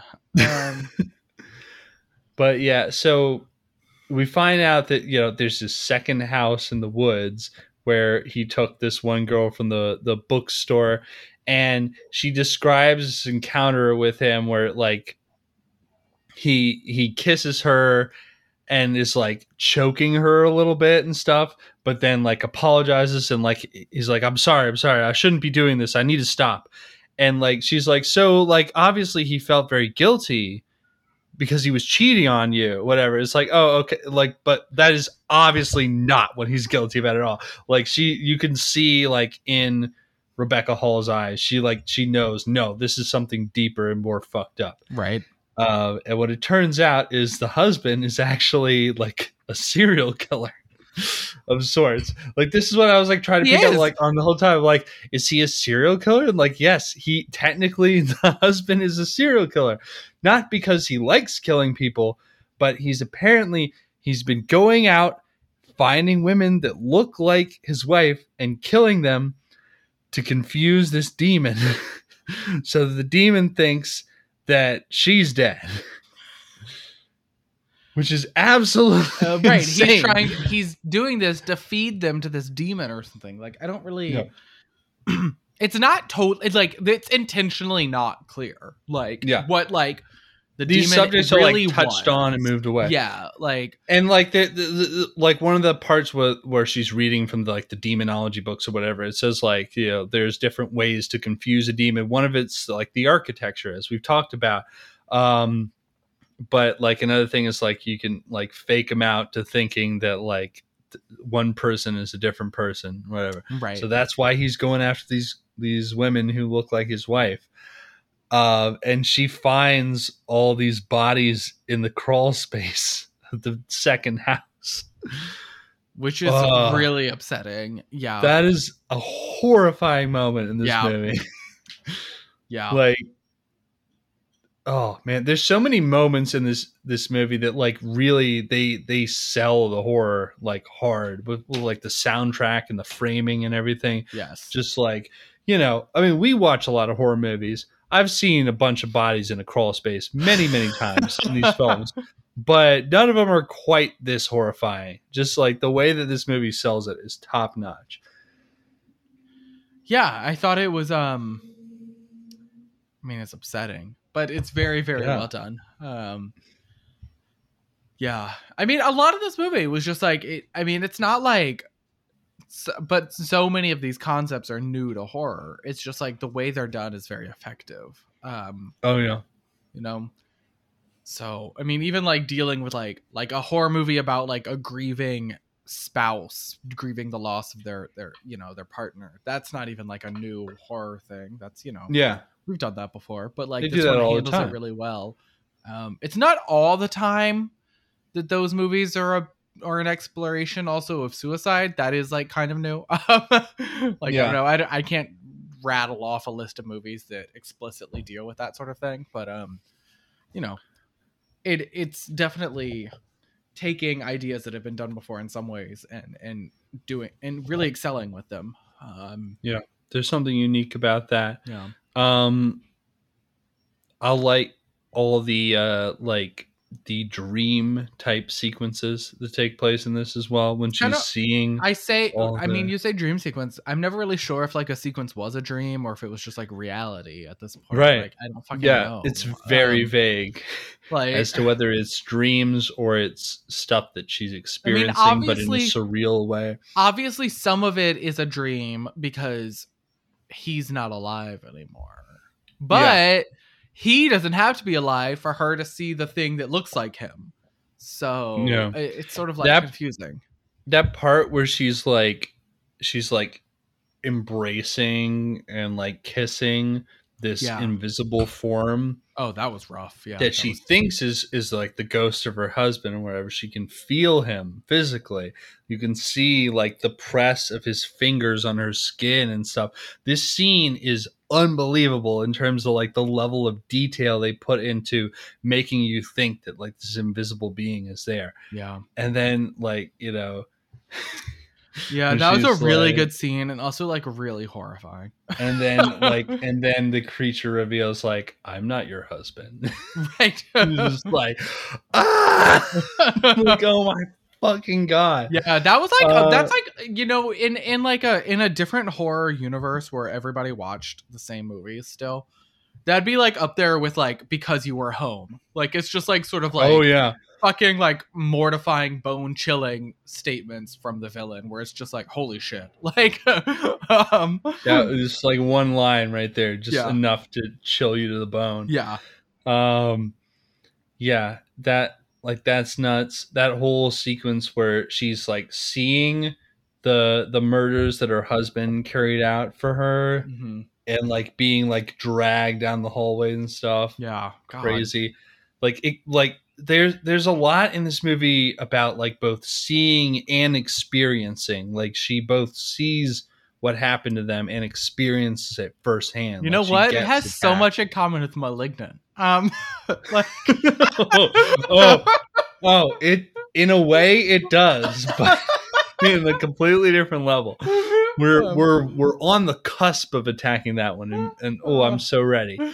Um, yeah, But- yeah. She just like she has to. Exp- I mean, and it makes sense, right? Like he committed these murders for her, and so like she's experiencing like. I mean, like this idea of like being guilty for the things that your like ex partner has done. Like, I don't know. It's just like that he thinks he did on your behalf. Obviously, in this in the context of the movie, he actually did them on her behalf, right? Or at least we think so. I it's like honestly, even by the end of the movie, it's like, was the thing real? I don't actually know. I have no fucking clue like what was real and what wasn't real in this movie. I just like don't know. Um, I know that they both her and her now dead husband think this demon was real. I don't know Yeah. what the demon was, other than maybe literally Satan himself. Um, like well, so yeah, well, the thing talks to her in this extensive like pseudo dream sequence. yeah, it's but like, wearing- but like, it's, It's, like wearing the disguise of her husband. But like the I just want to be clear, the thing is talking to her in the sequence, and other people are seeing her during the sequence, and the thing is not there. So it's sort of Yeah. like this idea like, are we supposed to believe that this thing is actually there and talking to her, or that it's like in her head? Like Yeah. and I don't know. I don't know the answer. Well, like and so the, the like the thing the thing tells her is like you know I am what you saw in that time where you were in the car crash or whatever like you you know what you saw and you tell everyone you saw something different but we both know you saw me and I'm waiting for you right. and I've been coming after you ever since so it's like in a sense it's like you know it's this demon that's coming after her but in another way it's like it's the empty void of death that it's been waiting for her since then and that Right. she's like and she's aware of it like she uniquely among people like she's aware that like the empty void of death is waiting for her because she's experienced it firsthand and she can't get it out of her mind ever since then Right.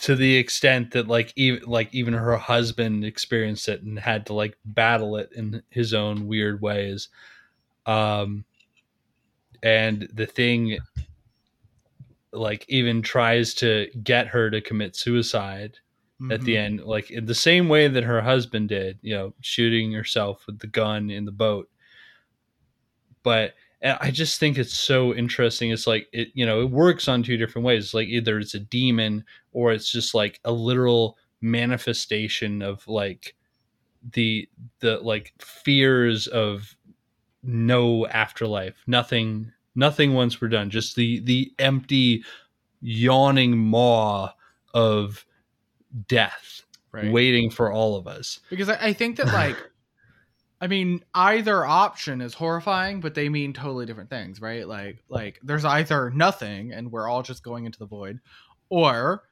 if there are demons i mean there's almost necessarily an afterlife. Like demons or something. demons but- basically mean that th- there's more after we die. So it's like it's sort of like but like that's not necessarily a positive thing. If after we die we have to suffer the torments of demons. Like so the demon is like nothingness embodied The demon is called Nothing. That is the name Yeah, of the demon in this movie. It is called Nothing. Um, it was also very scary, and it's very scary that the demon doesn't have a physical form in this beyond like the the her husband. Um, but like it's very clear that that's just like a, a vision that she's seeing. It's not like even if the demon is real, that's not actually the demon's form. Um, so like it's very scary that the demon doesn't have that because it's like how big is this demon? What is this demon? Is it just like occupying whatever it wants to and like whatever? Like I don't know. I think it's very effective and scary and confusing. Um in in general, I thought this was a great movie. yeah Um, I, I, I absolutely love this yeah. it's it, it is the kind of horror movie that like makes you like think about actual things that you're scared about not just like the boogeyman in the night but like death itself is Yeah. scary you know like real Yeah. things that affect everyone and you know like grief as well like the fear of losing somebody close to you all that is very real as well and is fully on display here Right. um the the movie just like really nails you with like actual fears that like not just a, a monster or something but like stuff that hits you on a psychological level Yeah. This is just such a heavy movie. It's like shockingly heavy for a horror movie. Yeah. there aren't really Well- a lot of horror movies that like leave me coming away feeling like I just like had an emotional experience. Like this one I was sort of like, wow, fuck. Like, yeah you know. Trying to I think of any yeah. others in recent history. I think The Lodge tried it, but I didn't like The Lodge enough for it to have worked. Um, mm-hmm yeah Um, yeah it, it did there were ways in which it was similar to the lodge it was like a much better version of that And I guess like Ari Aster's movies kind of do it, but they're a little more like on the like pure horror side, like without Yeah. you know. Yeah ari aster gets into some of the same kind of psychological Hereditary really gets into it. yes Hereditary is pretty heavy. That's like That's probably the closest thing, but it, uh, Hereditary also relies a lot more on like real, in your face kind of scares. yeah. Hereditary is um, definitely more like upfront, the psychological- scary. like yeah. yeah, The psychological element is very similar, though. yeah, and just like the idea of like tackling. Like I mean, Hereditary is also about like grief. Uh, yeah, So Yeah, I, I, think, definitely. I think that Hereditary also tackles some similar themes. This movie tackles them in a different way. Hereditary is talking about like, you know, when one person is grieving, the whole fucking family is fucking dealing with it. Um, yeah, um, this movie is literally about a very personal one person grief. Um, it does deal a little bit with how that impacts everybody else because I think an interesting character that we don't really have time to maybe delve into fully is the best friend of uh, Yeah. Rebecca Hall.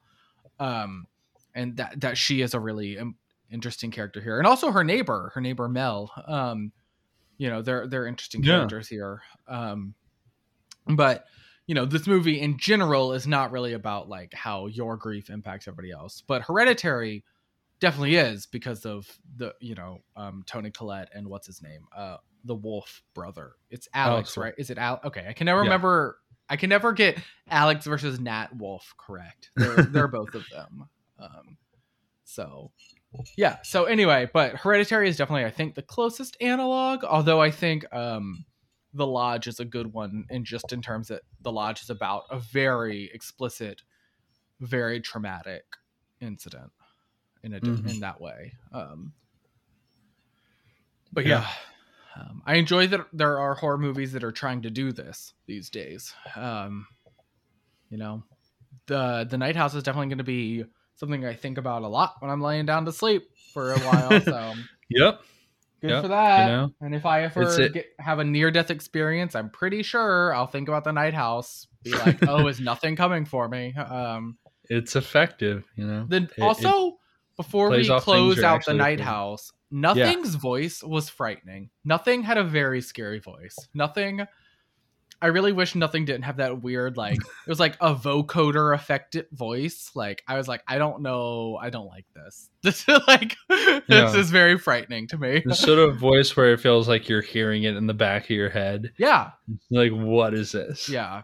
The, the voice was just very scary. Um i think this is probably the i mean probably i think this was the scariest movie of the bunch we're we're doing today like Oh yeah. the one that's gonna like linger with me on in terms of scare factor the longest Yeah. it's not gonna linger with me the longest i think the the last one we have to cover is gonna linger with me the longest um, but in terms of like things that me actually I'm gonna scare watch it. me um, oh yeah Well, i'm gonna watch i'm gonna buy malignant as soon as i can it like fucking buy six it more times. yeah um, um um, but yeah so yeah this this one was just so good in like the way that it actually like makes you afraid of like things that you actually have to be afraid of you know if you're a living person i think i think everybody's afraid of death I think it's probably the way that it exploits things you are already afraid of. And it's so smart that the movie goes after like the idea of death as something to be afraid of because like horror movies actually typically brush off the idea of death as something you should be afraid of. They sort of like gloss over it and be like, "Oh yeah, people just die." Like like Yeah, like- and, and make it's in hor- seem more present rather it's, than it's in something it's in a, lurking. it's in horror's interest to do that a lot of the times because you don't want to like I don't want to come away from Friday the 13th part 5 feeling the weight of every death I just witnessed. Yeah. Like I don't want to you do don't that. dwell on all those the same way right. you don't But feel the impact of each individual decapitation or whatever right, but this movie wanted you to feel the heaviness of death and what death does to people and what that loss and grief will do to people. And I think that was really smart. Um, and I think it's a smart and pretty clever inversion of a lot of horror. So, you Yeah. know, It's very good. Check it out. Um, Night House, not in theaters anymore at this point, but maybe, maybe it is still Maybe here at the, at the moment that we're recording. oh well. Good. I saw it on Friday. I saw it on Friday. All right, It's actually Yeah. the most recent of the movies that we're talking about that I've seen. that's surprising, but Yeah. But I saw Malignant the same week. I saw Malignant the, like two Yeah. days, like a few days beforehand. So All right, so let's get into Malignant. let me grab one more beer. I need a drink for this. I need to like. Go for it. Yeah. Go for it. All right. So we've been building up to this. We've been hinting at it. It's time to go full malignant. um. So we were already hyped up about this movie. We've definitely mentioned this on the podcast before watching the trailer and being like, "All right, another James Wan horror movie." Um. This one was absolutely insane. This is okay in the ranking of insane James Wan movies. This has got to be at the top. Like, like this apps this is actually crazier than um Aquaman. This is been- crazier than Aquaman. well This it's is- definitely crazier than Aquaman. Wait, this Aquaman is, pretty crazy. I just Aquaman Well, has I was thinking- dinosaurs. I was thinking like Dead Silence is like the craziest. Yeah, but Dead Silence is like Dead Silence is like on a different like even like Dead Silence is like on a different tier than these other ones. Like Yeah. Dead Silence is definitely one of his lesser movies. This is like Hmm. this is not one of his lesser movies. I just want to be clear. This is like I got a, I got a feeling about a third of the way through this movie that this is basically the horror movie equivalent of a diss track. Like this is James Wan. Like I was like I was like this is like listening to the Weeknd's reminder or something. Like this is like him coming in and being like, guess what? You thought James Wan was done with horror? You don't know shit. like, like I know I know everyone thinks Leigh Whannell is the new like the real brains of the Saw franchise these days, but just a reminder that I've got some real shit too. yeah, this uh, de- this definitely did feel a little bit like the the equivalent of like rapper beef. Like but like not like really because I don't think there's like beef between James Wan and Leigh Whannell. Oh, no. But like um, they absolutely seem like that they're you know they're fully supportive and- of each other. I mean, careers. I haven't checked, but if I had to guess, I think Leigh Whannell probably fucking loved *Malignant*. Like, I think that he would Oh. enjoy the hell out of this movie. Um, That's like literally. Uh, I'm gonna like when we're done with this, I'm gonna try to find out what he thinks of it. yeah, Um, but yeah, I mean, like they they both love each other's careers. They're both like super supportive of each other, which is nice. But you know, James Wan was clearly the guy who you know sort of moved on from horror and was making you know even as like he keeps producing like the Conjuring movies and stuff like that. What he his directorial career has been more like Hollywood, making these big blockbuster movies like Aquaman. But he came back to this thing with a vengeance. Okay, I think it Um, should be clear. It should be clear. It should be clear. This movie also has a lot of his supernatural pedigree in it. Like it like Oh yeah. like like even like Gabriel as a character borrows from like superhero moves in in you know like there are moments where like he is acting like a superhero but he's a bad guy. So um I mean Yeah. it's just very interesting in that regard. I think there's a lot of like that in this movie. So I do think that's important. Yeah. Um, apparently he worked on this with his wife. That's think, very interesting. Like to think she about. helped Um, him develop the story for this. Like she had this idea and he was like, "You know what? I'm a big name director. I can make this into a movie." And well, mood. he did. Um it's so it's so crazy. Um I like so this is this is a hard movie to talk about without heavily spoiling Yeah, everything I, th- I think we should be upfront that there are going to be spoilers in this this Yeah. conversation. So- and if you haven't seen the movie, you should not listen to this. Like, Let's try to talk as loosely as we can just to give an introduction to this movie, and then m- the majority of this review will be heavy spoilers. Mhm. Um, so just the start of this movie kicks off with a vengeance. yeah, Um, there's like, it's like a like a stormy night at the mental sanitarium, which is just a fantastic way to start any horror movie. because it's so typical. It's so like. It's so like what you think a horror movie is going to open with, right? Like like the Yeah. stormy night at the mental asylum. Like, okay, Yeah. okay, this the movie very quickly tells you like this is going to be like high camp type horror Yep. um and there's there's some sort of um violent patient that we don't get to see much of at, at this asylum. And like everybody's rushing to restrain this patient. And like like somebody a guard gets like violently eviscerated or something. And that there, there's a scene where the the the uh the the doctor the female doctor is like uh we have to cut the cancer out Gosh, it's, It's so dramatic. She's like British, right? Or is she Australian? looking- I'm not actually sure. Um, I can't remember now that I'm thinking about it. But she's like, we have to cut the cancer out. I'm like, all Yeah. right.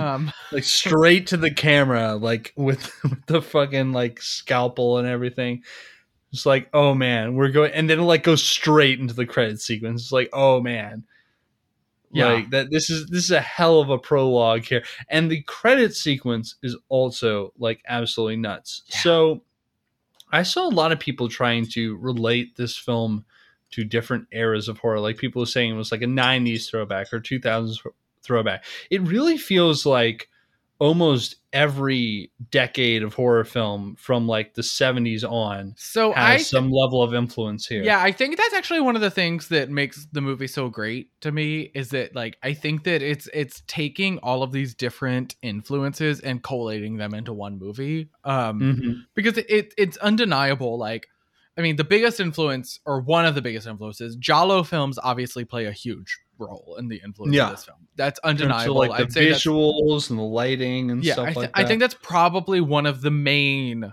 elements here, like at play. Like it's just like James Wan having a love of Giallo film. Um, like even like the visuals and stuff, and like even just like the storytelling. Like it's like about a woman who like witnesses a murder basically, and is now thrust into this world of like people are dying and it's foggy and it's weirdly lit and like that's like what Giallo film is. Like Mhm. like um so like you know like that's that's sort of like like just like from that element it's very giallo uh Gi- it's a giallo uh, a giallo film um Margarete. uh, oh, oh, i'm a sorry um um but like i think that like it's also it's just like i mean when i first saw the trailer i distinctly remember texting a friend of the pod um georgia um i was like oh this is like exactly like like the fifth sequel that you saw to a horror movie that came out in like 1993 because it was like like like the idea of like the vic like the main character is like seeing through the eyes of the killer is like that's just like classic like fifth sixth entry in a horror movie that came out in like the Yeah. 90s and early 2000s like that's the It's sort like of shit you saw like, Even Jaws did that at one point. It's like the, the killer and the victims are tied together.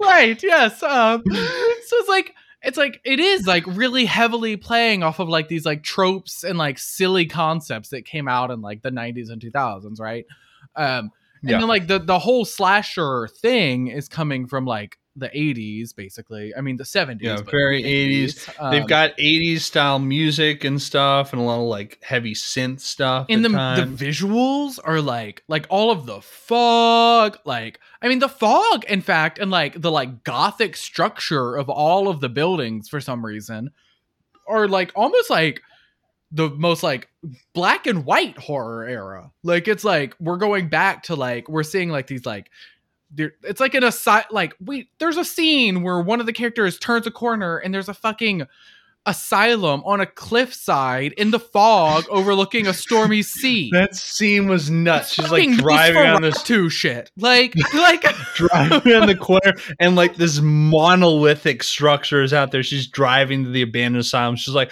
oh. Like, oh my god. Like, Right. Yeah, it is it is like downright gothic at moments. Yeah. How like like spooky some of these like buildings and interiors are. Um yeah, but anyway, this this credit sequence is crazy. Like they're they're showing a lot of like you know, like surgical tools and stuff and like medical records and stuff. All this stuff is tying into like the stuff in the mental asylum we've already seen. Um, and there's this song playing during it that at the time I swear was like a a uh, a remix of Hello Zepp. But apparently this is a song that uh, this is a pre-existing song was not made for the movie. Um, it's by an artist called um, Celldweller. When Your Walls Fall, which Hmm. I mean, even the the title right there is very thematically tied. I still to love the name Celldweller. Cell Dweller. Yeah, Cell that's Dweller. great. That's how I Yeah. identify. I'm a Cell Dweller. I am a cell dweller. I have to listen to more of this stuff. Um, It's like But- the, the song from the Saw 4 soundtrack. it it sound like it literally. So like this song, not just like the the little part that went kind of like da da da and like made me think, oh, this is Hello Zepp. but like in general, it just sounded like the sort of song that would have played during the closing credits of a Saw movie during like the prime era where they played like heavy metal and heavy electronic music during the credits. Um, but this is during the opening credits and it's like super intense and over the top and they're showing this crazy imagery during it and it's like oh fuck here we go like we're getting amped up for this shit Yeah. really set the mood in a great way I agree. Yeah, I thought I thought the credits were like super hype. I mean, so much of this movie was just so hype. it was like the energy was like off the rails here. Um Yeah. I'm just thinking about the scene where the one dude gets killed. He's across from like the red lit wording on that like that it's like what is it? Like a theater or a, a hospital or a plant? I don't even know. It's like they're like the sign is like bright red and so he's killed under like the bright red lighting. Um i just love that scene. I love that scene so much. I've thought about it like 70 times and i saw this movie like less than a week ago. Um um so that's what i'm thinking about right now. I am not thinking about the credits which i do love but i am thinking about this other scene. Um, so after the credits we are we are thrust forward 27 years later into the present because the the prologue took place in 1993 now we're in 2020 um, madison lake um, is living in seattle with her abusive husband. Yeah we learned that very quickly. It's very upsetting. Yeah. very quickly we see them arguing him being just like a total piece of shit.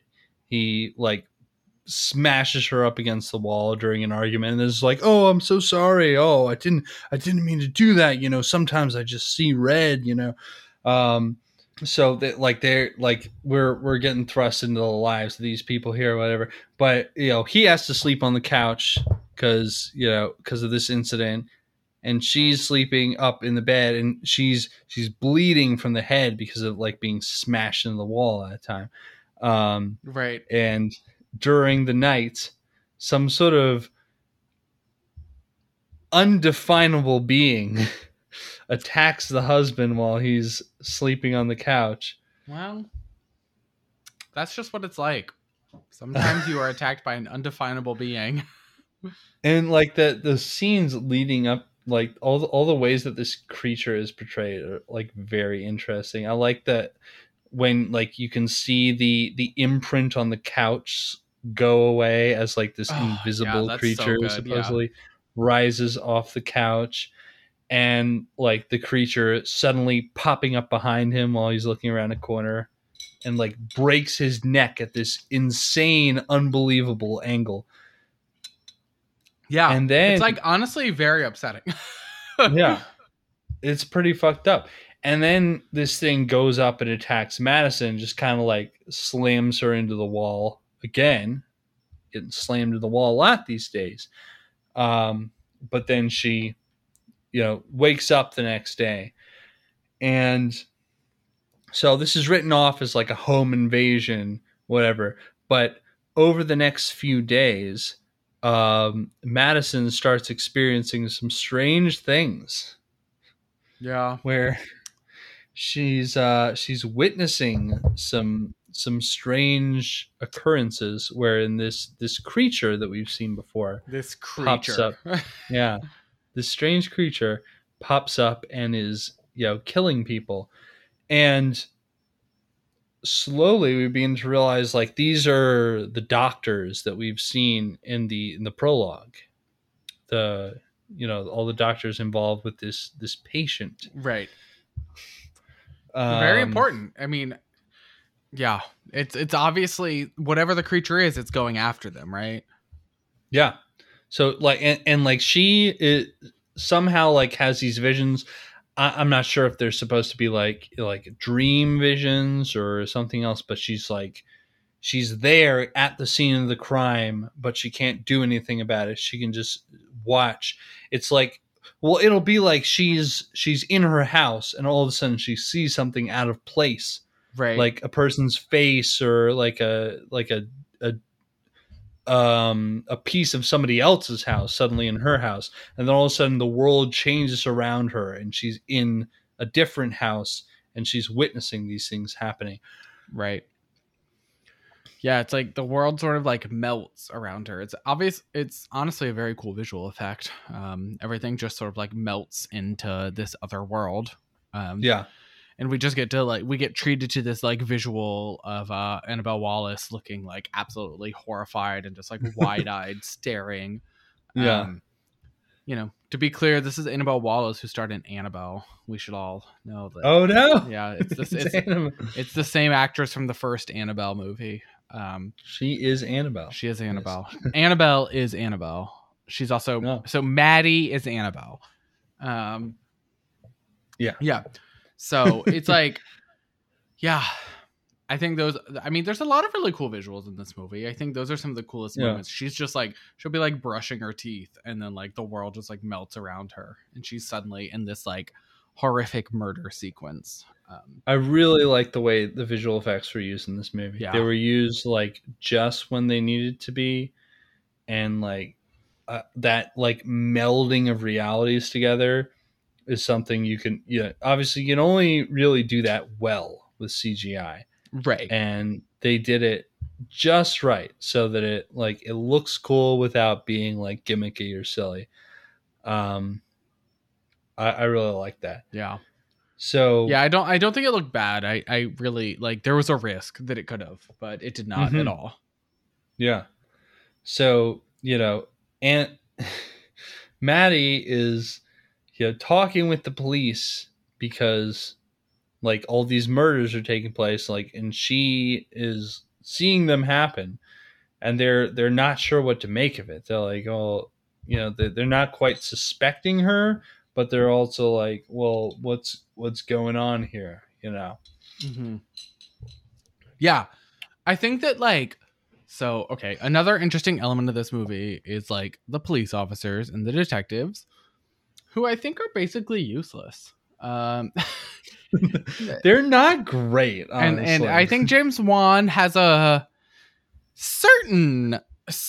I think James Wan does not like police. I think that might be a thing that we just need to accept. Um, and by a thing we need to accept, I mean a thing that I applaud him for. Um, obviously, The Um, cops are usually pretty incompetent in his movies. they're regularly incompetent. Um, there's a scene in this movie that reminded me so much of Saw, and it's the scene where our main detective, uh, Kekoa Shaw, just like chases down Gabriel, just like doesn't call for backup, doesn't do anything, just just like I'm gonna fucking chase this. Uh, There's obvious- multiple times where he should have called for backup, including when he went down into the underground section of Seattle. Yeah, he goes was- down into this like underground. Like, first of all, let's also talk about the fact that part of this is taking place in like the Seattle underground, and it's just like, Okay, okay, that's like a very creepy locale. Like, that's I like, thought that was that was a great inclusion. yes, Um, yes, You see, at one point, this killer like kidnaps some like a tour guide from the Seattle Underground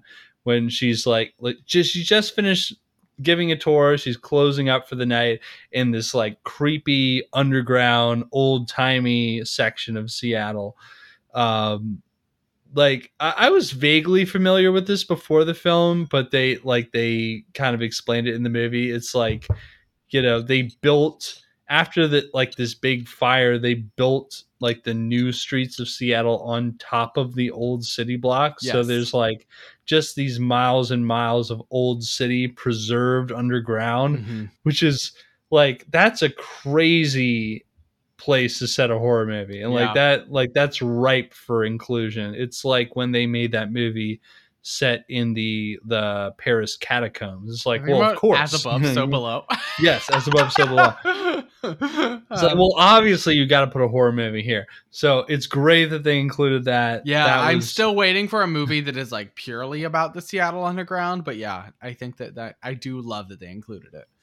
that would be cool. Yeah, yeah. Um, I mean, it's just like it's like a very creepy place. I love when Kekoa Shaw goes. Also, his name is Kekoa Shaw. Beware the stare of Mary Shaw. no, oh God, is he is he a relative? I think maybe there's an expanded universe. Um, But like Detective Kekoa Shaw. I loved it like he like chases like Gabriel down through the Seattle Underground. We get to watch all of this happen. The Seattle Underground is very creepy. The Seattle Underground honestly reminds me of like BioShock and also Yes. like Oh my god. like the the like Arkham City games where like there's Yeah, like that idea yeah. of like there's the old Gotham underneath the main Gotham like Yeah. like like it reminds me of all of this and um so anyway moving forward um i mean gotham is in part inspired by like every city that has ever existed so it makes sense that gotham has that anyway Mhm. um like he like chases him down here and then he's like in a big room full of a bunch of like old carriages. And he's just like i can fight gabriel in here. And i'm like no you fucking can't. Like I love the fight in like the fucking carriage museum there it's, It's, like, like, crazy. It's like exactly like when um the the detectives go and chase Jigsaw and Saw One, and they're just like in his lair, and they're like, "We can fight him here," and I'm like, "You can't do this! like he's set up trap. He knows what's going on. like, here. what are you doing? You're in his realm. You're just gonna fight him on your own." God, like he led you down to this underground secret part of Seattle. Do you really think you're gonna win here? Like he he he knows what's going on. You don't. They're you came down a so storm drain. ridiculous. It's like such a ridiculous thing that he does there, but it's so typical of what like James Wan's movies typically portray cops to be, right? Like they're like bumbling and like they're overconfident and they're Yeah. incompetent and like that's just like who cops are in his like worldview movies. Um That yeah, that's very much part of his universe. yeah. And I mean, that's like a horror thing in general. I don't think there are many horror movies that are like, oh, look, the cops saved the day. Um, most Yeah. of them are like, oh, the cops tried and then they died. Um, but, you know, in this one, like, it does feel like James Wan has a specific disregard or like contempt for their level of competence. Um, you know we've got we've got this crazy seattle underground stuff there's the the seattle underground guide gets like kidnapped and um like Yes. tied up in an undisclosed location that appears to be part of the seattle underground like she's just like tied up to this beam while the killer is like skulking around in this little hideout he has in his like, I'm a member of Organization 13 from the Kingdom Hearts video game series jacket. Um, Uh, uh, The killer, by the way, is really weird looking. He's got like this long black hair kind of like over his face. He's got like a really freaky kind of demonic looking face. almost. yeah, his like, face looks really- perpetually bloody. It's like always like red and like weird. Um, very like almost inhuman. Yeah. And um he kind of he just walks really funny. I don't even know how to describe this exactly. He walks like he's kind of like moving backwards or something. It's like it, in a way it reminded me at times of the experience of watching Tenet. yeah, that's fair. It's like he's like moving backwards, but also not. Like he's moving forwards as he moves backwards. It's really strange. I don't know how to describe that, but it was freaky. Like this is this is a freaky murderer here, but you don't get to see a lot of them. I do like the part where, um, where um Maddie gives like the the police sketch like he Oh, she, like, yeah, describes it for the good. sketch and they they draw they draw the picture of it. It look it looks exactly like him, but like, oh, so we're looking for this guy. It's like this really fucked up looking guy. It's like we're looking for this guy from the Goonies. Yes, they. She literally like, oh, we're looking for the guy. She literally references the Goonies. Um, one of the detectives. Uh, yeah, yeah, that's really the cops, good.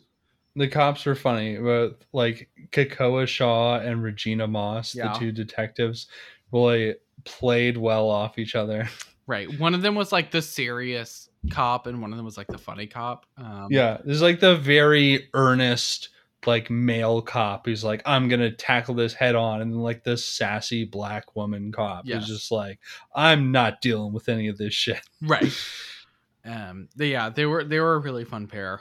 Um. And neither was particularly competent. Um.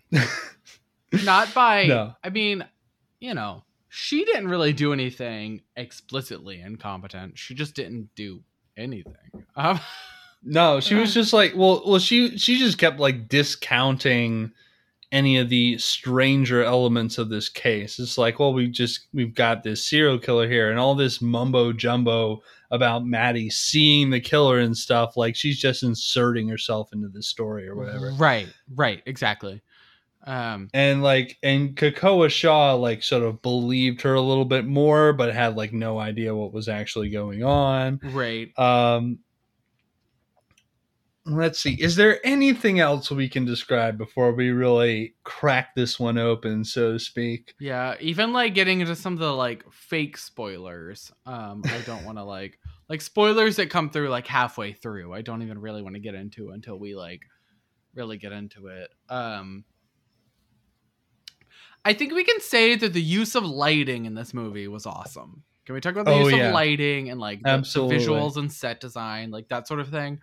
Like we don't have to spoil anything to say that it was just like it was very atmospheric. It was very over the top. Um, like like the red lighting was great. That's like one of the things that people point to as like how this was obviously influenced by Giallo film. Um, Mm-hmm. and like that makes sense. Um, so Giallo means like yellow, so it's like very funny that Giallo. Anyway, um, like, like, I, yeah, I think that um, I I loved the visuals here. I loved how like ridiculous and over the top they all were. I loved how like the score was also over the top. Like it was like, like there's um, okay, this is sort of so like slight The music in this is crazy. light warning for spoilers here. Um, there's a part where Annabelle Wallis, Maddie, is like, "I was adopted," and the score just like blasts in, and I'm like, "This is so fucking dramatic." She was just adopted, like, um, like it's like not that serious, um,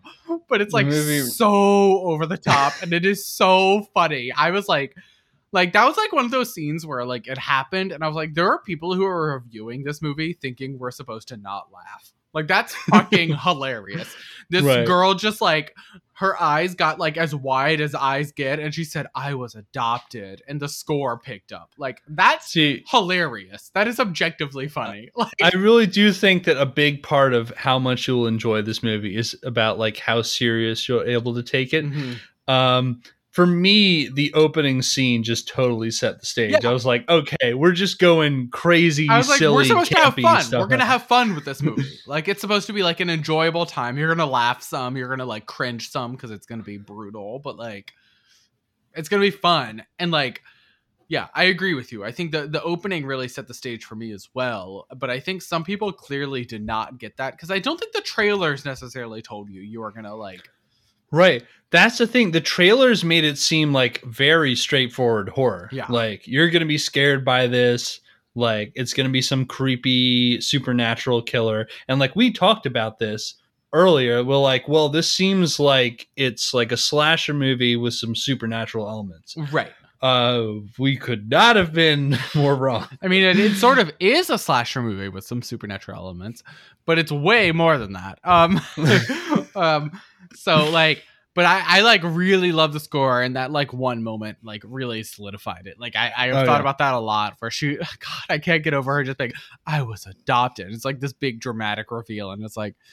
I love how the reveal is you announcing to somebody else that you are adopted. It's not even like Right. you finding out you were adopted. Like that is actually a dramatic experience. No, I, I did like, think I- that was from a personal situation. I can say that is a dramatic moment when somebody's like, yeah. "Well, I'm not actually your parent." That's that's intense.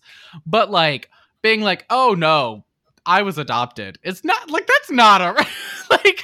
Well, I did. I, I found that a very interesting moment in the movie because, yeah, in most movies that would be just a revel- revelation, like her finding out she was adopted, and that being like a big plot point. But instead, it's her telling her sister, "I'm adopted. I'm not your blood relative," which is interesting because, like, first of all, it provides a motivation for her. Like her big thing up till now is like she's really trying to have a child and she's had several miscarriages. She's very upset about it, including she miscarries after that incident with her husband when he slams her against the wall and she's very upset about it and she tells her sister like this is why it's like i've been trying to have someone who's like a blood relative of me all this time because i felt like completely alone because i was adopted and so like it, it provides that motivation but also um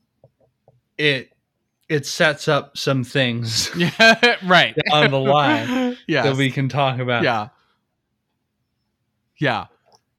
Yeah. I, it's just but and, and it's and it sets up an interesting like dynamic in that scene as well well like she's telling her sister something she's known for ages and she's just like yeah i'm adopted but this to the sister it's a huge thing like a complete revelation um but it also like informs some of the scenes that we're about to see Right.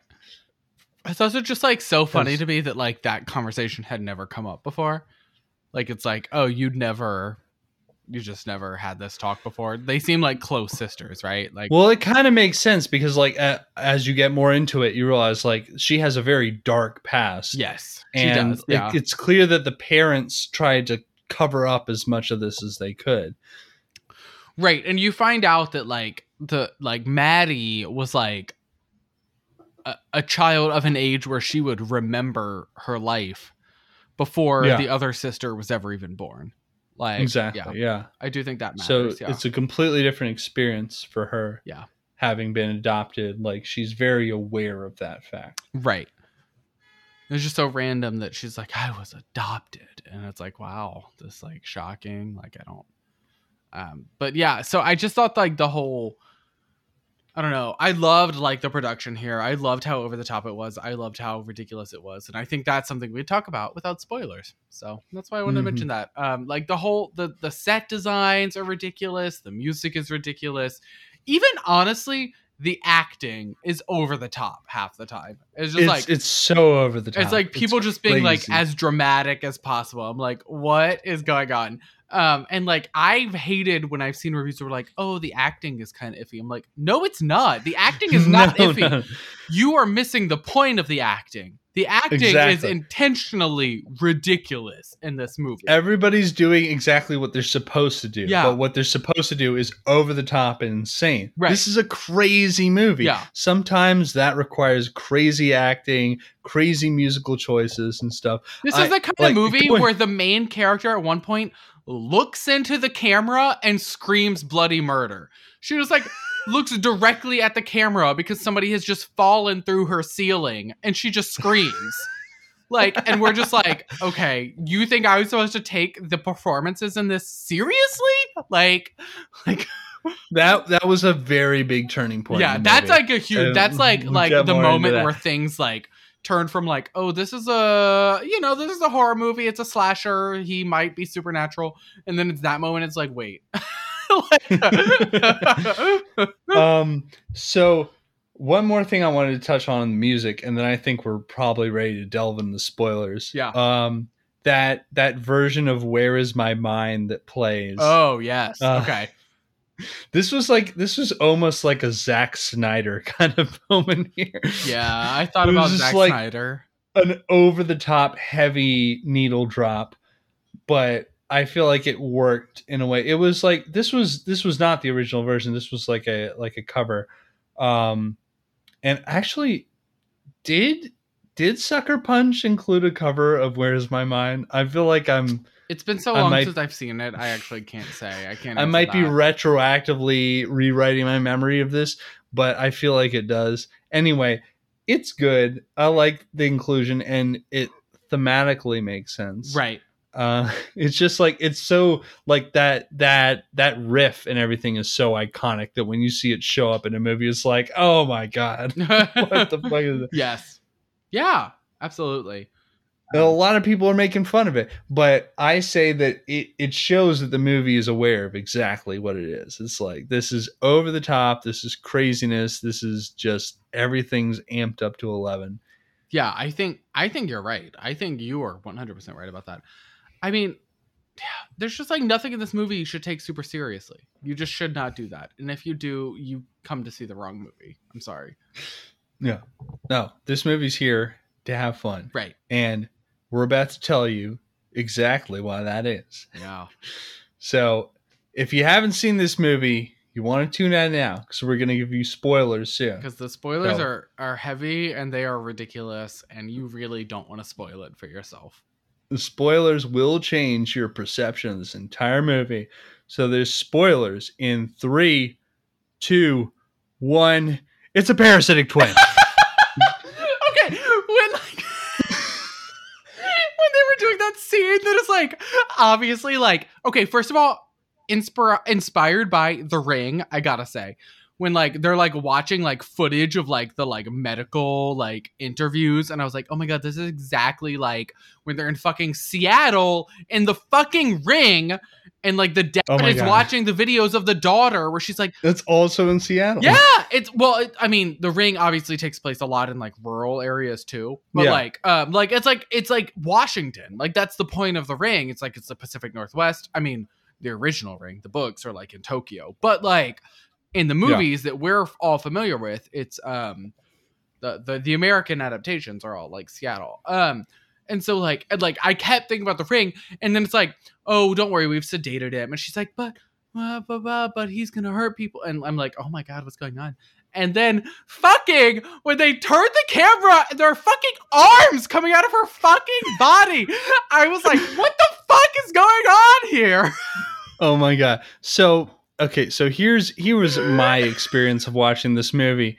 Um I was pretty sure like within I'd say like the first half hour that this was going to be like a parasitic twin i scenario. okay i love that you immediately thought it was gonna be parasitic twin i love that you jumped even that far i was like oh she just has like did like she like obviously when she goes to sleep she becomes a different personality Yeah, Like- so so so there were multiple like red herrings in this movie where they were like they trying to think you like uh they're trying to make you think like oh either like she's possessed by the devil because she keeps referring to Gabriel as the devil. Like Gabriel according to um both like her and her family is like was an imaginary friend she has as a child. Um but she described him as the devil. So like you think like, oh, maybe she's like possessed by some sort of demon or something. And then also there's parts where you're like, oh, maybe she has multiple personality disorder, and that's why she's able to experience these murders as they're happening while like viewing them as a bystander. Um, but for me, like the combination of the opening scene where like it's time to cut the cancer out, and then um the title "Malignant," and like some other stuff, I was like, okay, so like uh, what I thought was like at some point in her childhood, like she had a parasitic twin. They cut the twin out, and somehow the twin survived and like turned into a, an adult creature. on I did own. also think that too. I did have that thought too, but I, that wouldn't have been parasitic to me. But yes, I would have thought Yeah. that was like Siamese twin gone wrong.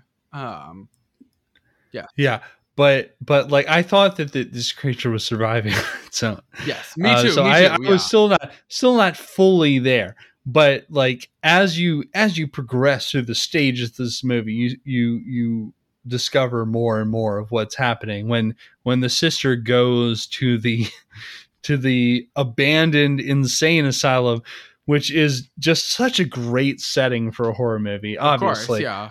but like as soon as she got there, I was like, "Oh, this would make a great like Halloween maze or something." But Oh like my god! nothing really. Please give me a malignant maze, please, fucking. oh, And like, I want like Halloween so Horror good. Nights to do like they should do one set in the abandoned asylum, and then they should do one in the uh, Seattle Underground. Like they should do like two different mazes. Halloween. They like I'm. They could do that. Yeah, they could have like a transition halfway through. Yeah. They would do that. Yeah. I, I could see them doing that. Absolutely. I really, I Um, fucking love that. Anyway, continue. I kept expecting something scary to happen at the asylum, but the But asylum was like one of the safest spots in because the what they knew, what they knew was that you're about to be hit with balls to the wall, crazy.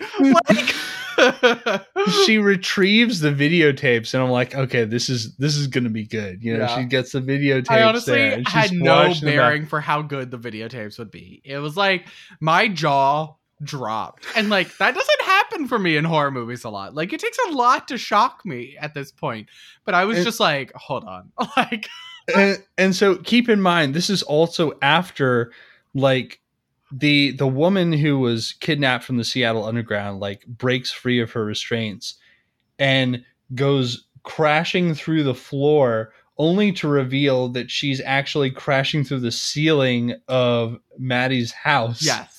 That she's been held in the attic that entire time. Right. So of course, immediately like the cops are suspicious of her. They're like, "Oh, like have you been doing this this whole time? Like this is missing woman in your attic, and also like we found like the leather jacket and everything that the killer was But I gotta say, Kekoa there. Saw the face of the thing doing it. Right. Like That's the craziest part. Is like you saw this killer, you know that this is like some sort of freaking weirdo. yeah. You know this isn't like some regular woman just wearing a disguise. I mean, it turns out, but like, So yeah, but anyway, so like they like this happens and they're like, all right, like you prob you definitely have something to do with this. So they arrest her and put her in the holding cell with a bunch of other miscreants, including what I thought was great. Uh, like I, I was like, this has to be her. This has to be her. As I was watching the movie, and sure enough, it is. Zoe Bell is in is one of the prisoners in this holding cell. Zoe Bell, known as the um, the stunt double for Uma Thurman in Kill Bill, yes. who was also one of the stars of Death Proof, Yes. and like she was in uh, Hateful Eight. This frequent Tarantino collaborator. yes. Yes, that was Uh, her. So correct. so so great that she was in this, and she's a Kiwi. So I guess you know the Australian making this movie might have some uh, allegiance there. I don't know, Right. but Yes, I think that might be part of it. um, I, I just thought that was great that she showed up here. Anyway, so the the tapes that are retrieved from the mental asylum show that like uh Maddie as a child like getting like questioned by the the doctors and whatever and they keep saying things that are like very vague. They're like uh, it's okay like Gabriel has been sedated. You we can talk without him hearing now like whatever. And she like says like oh she's very afraid of him like whatever. And she's like he keeps telling me to do things and stuff.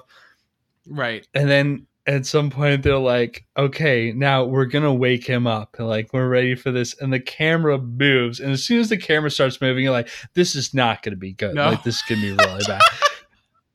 and the camera goes all the way around and shows like on the back of like the child Maddie is this like deformed horrifying like creature that's just like a face and a pair of arms like clawing at the it's just like absolutely insane and horrifying It is so ridiculous. And like, so the whole time this scene is happening, they're like, we're gonna wake him up. I'm like, he's in the room? Like, that seems like a bad choice. Like, I was like, this is obviously an insane boy. You can't wake him up. And then I'm like, oh my God, he's on her body. and let me point out that again like i at this point i was like pretty sure they're like oh it's a parasitic twin just because you know i i have done a bit of reading in my time about parasitic twins i'm a weirdo i read about medical anomalies and stuff like that but i was doesn't read about expecting parasitic twins sometimes. I was expecting that this was like some strange movie where it was like he was like a clump or a tumor or something, like just like some little clump that they cut out and then he developed into a full creature, like just by some sort of like movie magic. But I was not expecting that it was going to be a full face with arms on the back of this girl. And that, like, oh my fucking God. it was insane. I like literally, like I said, my jaw dropped. I was like losing it when that happened. I was like, That was okay, Absolutely. we're really moment. doing this. We're really making this the movie. Yeah. And Maddie had like Maddie had talked about how like, you know, like after she had left left the hospital, left the orphanage and been adopted and whatever, like she had this this memory of like Gabriel like ruining things for her like at, when when her new sister was about to be born and like she had this memory of when um Ga- like she woke up in the middle of the night and Gabriel was telling her to like cut a slice of cake but like at the last minute before she put the knife in she realized like she like her reality shifted around her and she realized she was about to stab her pregnant mother in the Right. stomach God, that's like, so, so clearly Gabriel did not like the uh the new baby coming. But so like there's like there's this is like this is possibly one of the best examples of cross cutting in a horror movie I've ever seen. It's like they're revealing this stuff about her as a child and like like Gabriel and all that stuff as she's like in the holding cell and some of the other prisoners are starting to like rough her up and attack her like what are you doing here soccer mom whatever? Because Right. like she's very out of place in this holding cell. Um and they're so they're revealing it's like well you know we did the surgeries like we cut away as much as we could but we couldn't we couldn't get rid of gabriel entirely without destroying her brain. So instead we we pushed him down deep inside like her brain where like they showed like her them like pushing his face down inside her skull and like closing it up and I'm like oh my god this is like a huge metaphor for like repressing childhood trauma or something Yes, first yeah. of all but second of all it's like literally just like they pushed this fucking parasitic twin deep down inside and like closed him in the skull Yep. Uh huh. and and it's like but but like since then like he's been able to come out like at times and shit and it's like in real time you see him cutting back to the fucking like holding cell as like she just like starts losing her shit just reaches behind her head opens up her fucking skull and the face of the fucking parasitic twin comes out and it's like ah, and then her arms turn backwards Yep. And just she turns into the killer that we've been seeing the entire movie Yep. thus far. Just like that's that's her. It's just like you know the long hair is just it's the back of her head Right. with this freaky face staring out of the back of her skull. And like her arms turned around backwards and then her backwards legs and that's it. Like that's the killer. She just transforms into that and this is why i say like even as someone who like sort of figured out the twist early on i was like i was not expecting this shit Right. like i still i still thought that like oh yeah like the, it's the parasitic twin but it like it grew up into a bigger creature somehow or something i was not expecting it was it was actually her.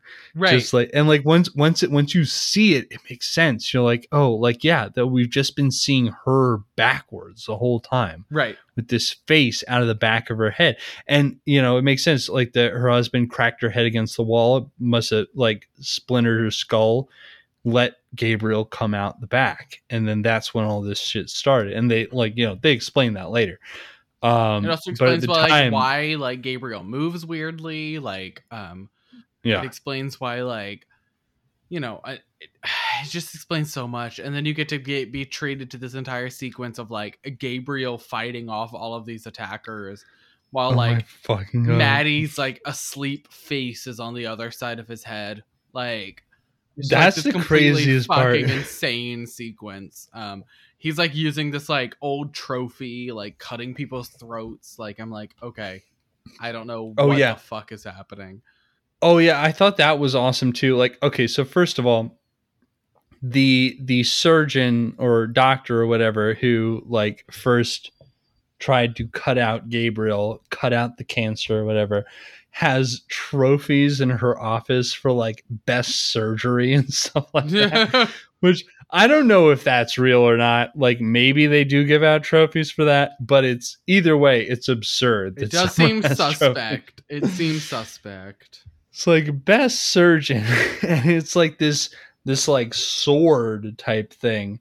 Um, so when he kills her, he takes that trophy and like breaks off the sword part and like sharpens it so that it can be a real sword, and then he does the rest of the murders with that thing, which I think is really cool. And that that is one of the big parts that feels like a Giallo, like like the killer having a very recognizable, emblematic murder weapon. right. Um, and that's part of the stuff that um, makes the cops suspicious of Maddie later on because they find that in her attic. right. Um, because I mean, as it turns out, it was just her the whole time, but her alternate personality, her you know, when it was Gabriel, he was hiding up in the attic and hiding all his shit up there. Uh, but yeah, it's just like the- like that that one moment that just like brings everything together, and you're just like, oh, oh, that's what this is about. Just like, my God, it's crazy. I mean, it is though. It's completely. It's all just like. Compl- I mean, this movie just becomes like steadily crazier the whole time. I mean, and Yeah. like Gabriel is like this parasitic twin, and somehow, I mean, he can control her mind, which is like a whole thing. But then also somehow he controls electricity.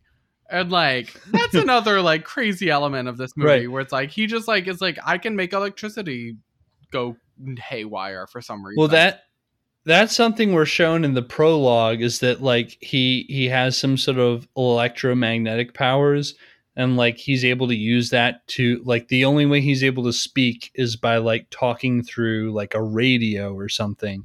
You can hear his voice coming out of the radio. And that's you know because of his ability to manipulate electricity to some extent um i don't know how the fuck that works. Nope. because it's like every everything else in this movie is sort of tried to be explained away as like this is actual biology. Like it's it's just a parasitic twin. It's not like supernatural or anything. But then the ability to um to have those electromagnetic powers is not usual at all. No.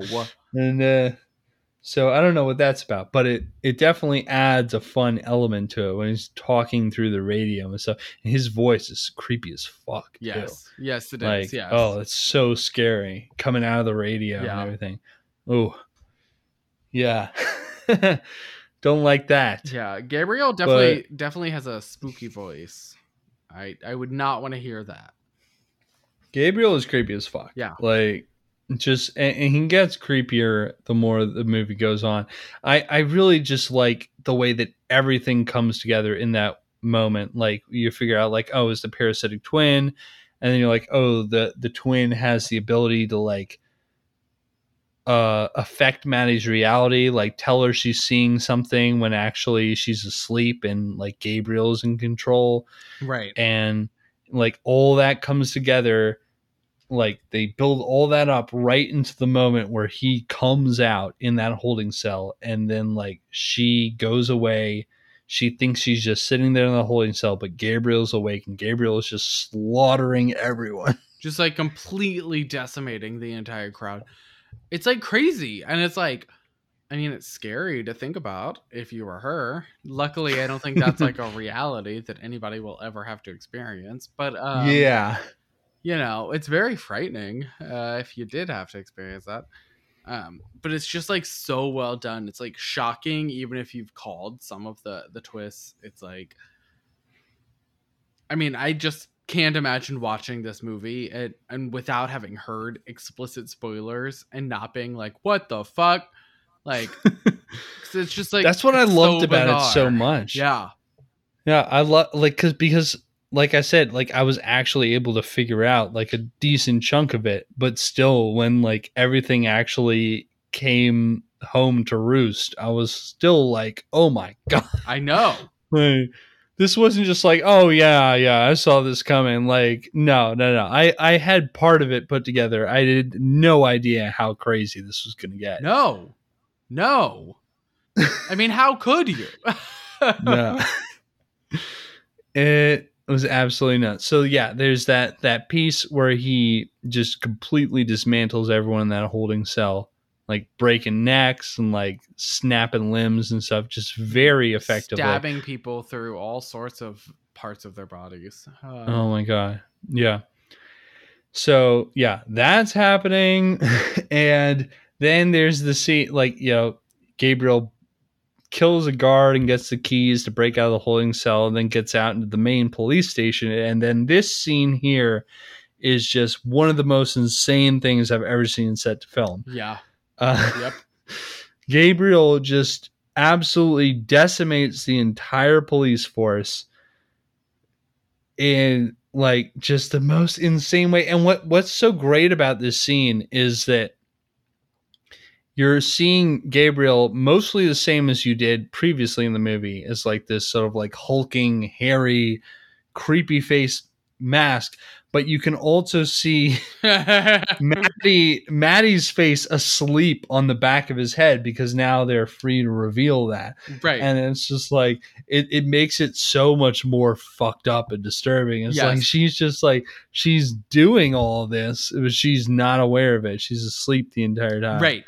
Her Like, face oh is just like God. completely like oh my god. It's so weird. It's so weird to watch this like weird thing just like slash around and kill everything. I mean, Gabriel is like doing he's fucking shit up. Like he is murdering an entire police department and he does all but two of them. Um they all die. Oh, Um he really takes them out. Well, all but two three, ten. three of them because you have the girl who is the one girl from Jigsaw. Um, I mean she's not, but she's the same character. She, she's basically. I was Yeah, thinking about that. I um, was like, this is basically just like that girl who was a big Jigsaw fan in Jigsaw. yeah. Um, she's like she somehow survives, which I thought was crazy. Um, but like the three of them survive, but like Gabriel literally kills like most of an entire police force just by like jumping around and stabbing people. Yeah. And it's like it's a super I mean, this is like one of the when I said that like this movie was like he couldn't have made this movie before his superhero detour. Like this was the scene I was thinking about. Like Gabriel is acting like a superhero, except for he's Yeah. like fucking obviously not doing good things. He's acting like a super villain, I guess. yeah, he's a villain. Yeah, yeah. he's but like like his movements and everything are like like they're the choreography is very superhero movie. Like he's like leaping around, he's spinning, he's like slashing things. He's just sort of like you know, the way he's moving acts like he's like some choreographed fighter. Like in a in, Yeah. in a in a superhero movie. Um and so it's just like really interesting and fun um to see that happen and he's doing it, but it's like obviously he's doing it for all of the wrong reasons. I guess you could compare it to Yeah. Brightburn in that way, but like I think this movie- yeah, yeah. you know, I th- I think he does a that. little bit better than Brightburn did, um, in that regard. But like just like choreography, although I really like Brightburn, so I'm not no no shade to Brightburn. I enjoy that movie. Yeah. But, uh, No, it it is kind of like that. Like you're simultaneously like impressed and be like, "Oh my god," and then being like, "Oh shit!" Like he's just killing a lot of people really quickly. Um, I also compared it to like the boys, like, I, Oh, and that yeah. that's also kind of similar to Brightburn. In like, it's like, what if superheroes were bad? like you, you see like how quickly effective they can be in just like killing a whole shitload of people without without it even seeming like anything it's like oh yeah yeah this is effortless right. that's yeah that's the kind of feel i got watching this scene here. It's absolutely amazing. And like this is this is james wan at the the height of his directorial talents this scene. Like you can see like you can only imagine all the technical stuff that went into putting this scene together. And it's it's so well paced too and everything. You can see like it's not just like mindlessly killing a bunch of people. It's like you know there's there's a bunch of different kinds of kills and there's like times where like the the cops try to rush him and get beat back really quickly and stuff. There's like it has a really nice flow to it overall. And then it ends in such a funny way too. It's like the our two named detectives trying to escape and he throws that chair at them and hits them in one fell swoop just like so crazy and then like he runs off and our like the the jigsaw type girl comes in and she's like she's like starting to like dial on her phone she's like why am i calling the cops right. Love, that was the funniest moment in the whole movie. It's like, yeah, why, like, why would you call the cops right now? Like, this guy literally just killed all the cops. There's nobody to call. yeah the whole scene is insane and it's like obviously you're you're sort of like thinking about gabriel is this crazy villain and you're thinking about how the cops are like just like completely powerless and and you know completely incompetent. They can't do anything to stop him. I don't really know that it's incompetence at this point like who could do anything to stop this thing.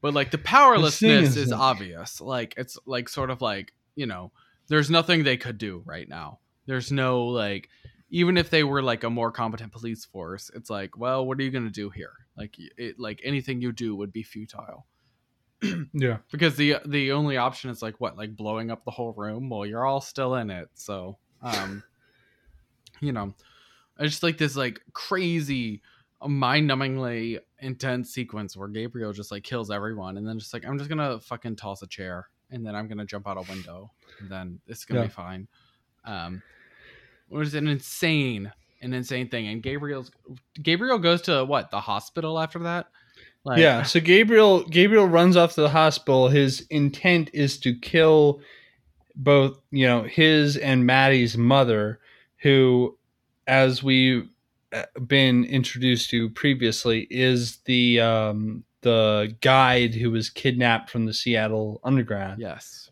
um, and she's in the hospital right now because after she crashed through the ceiling of Maddie's apartment of Maddie's house. Um, and so like he's going after to try to kill her. He gets intercepted by Maddie's sister, who like he quickly pins under a hospital bed. which is crazy yeah. Um, yeah. And then he seemingly shoots her in the head and then kills the mother. But then it's quickly revealed that he was just seeing all that stuff. But in fact, Maddie had regained control and was showing him that shit. Right. Maddie had started Um, co-opting his techniques. Um Yeah. taking his tactics over and just like using their brain against him.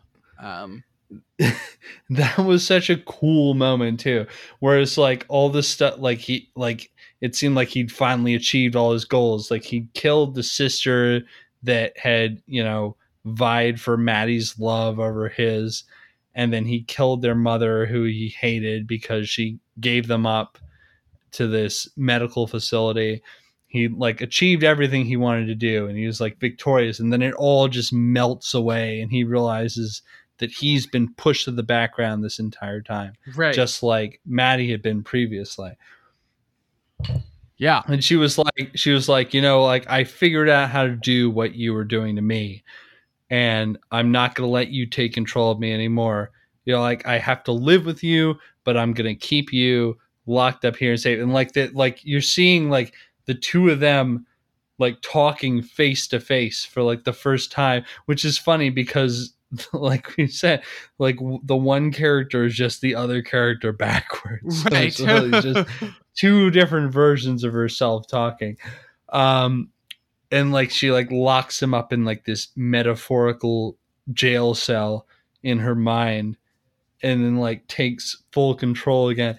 But I especially like the moment where like, you know, her sister's still pen- pinned under this hospital bed and she's like like how are you going to get this off? he's like it was my body the whole time. If he can do it, I can do it. And she lifts the thing off, like this huge heavy bed off of her. Uh, yeah, I did love that. I loved how she was like, if he can do it, it's like, okay, you know, I don't know if that's, you know, how that works. I think sometimes it's like a mental thing. But like also in that moment, maybe she could she had some adrenaline. So Well, yeah, she she knew she could, you know, manipulate the mental thing at that point. I also don't know that she needed to. They were in a hospital. She could have just like called Yeah. for like two other people to come help them. Well, yeah, Um, probably not. But it's a big like it's a big metaphorical. yes, moment. It's metaphorically, like it's her a very good moment. her Um, taking charge of everything that's been and like taking charge of her body specifically. Yeah. like she's like, this is my body. regaining agency Right. after all of And that. so much of the movie has been like, and we haven't even touched on this, has been like her having miscarriages. Um, I think that like taking control of her body in that way is also like very poignant and you know important. You know, I do like the part where the like the sister is like all those miscarriages is because Gabriel was was feeding off their energy. He was like sucking away. Yeah.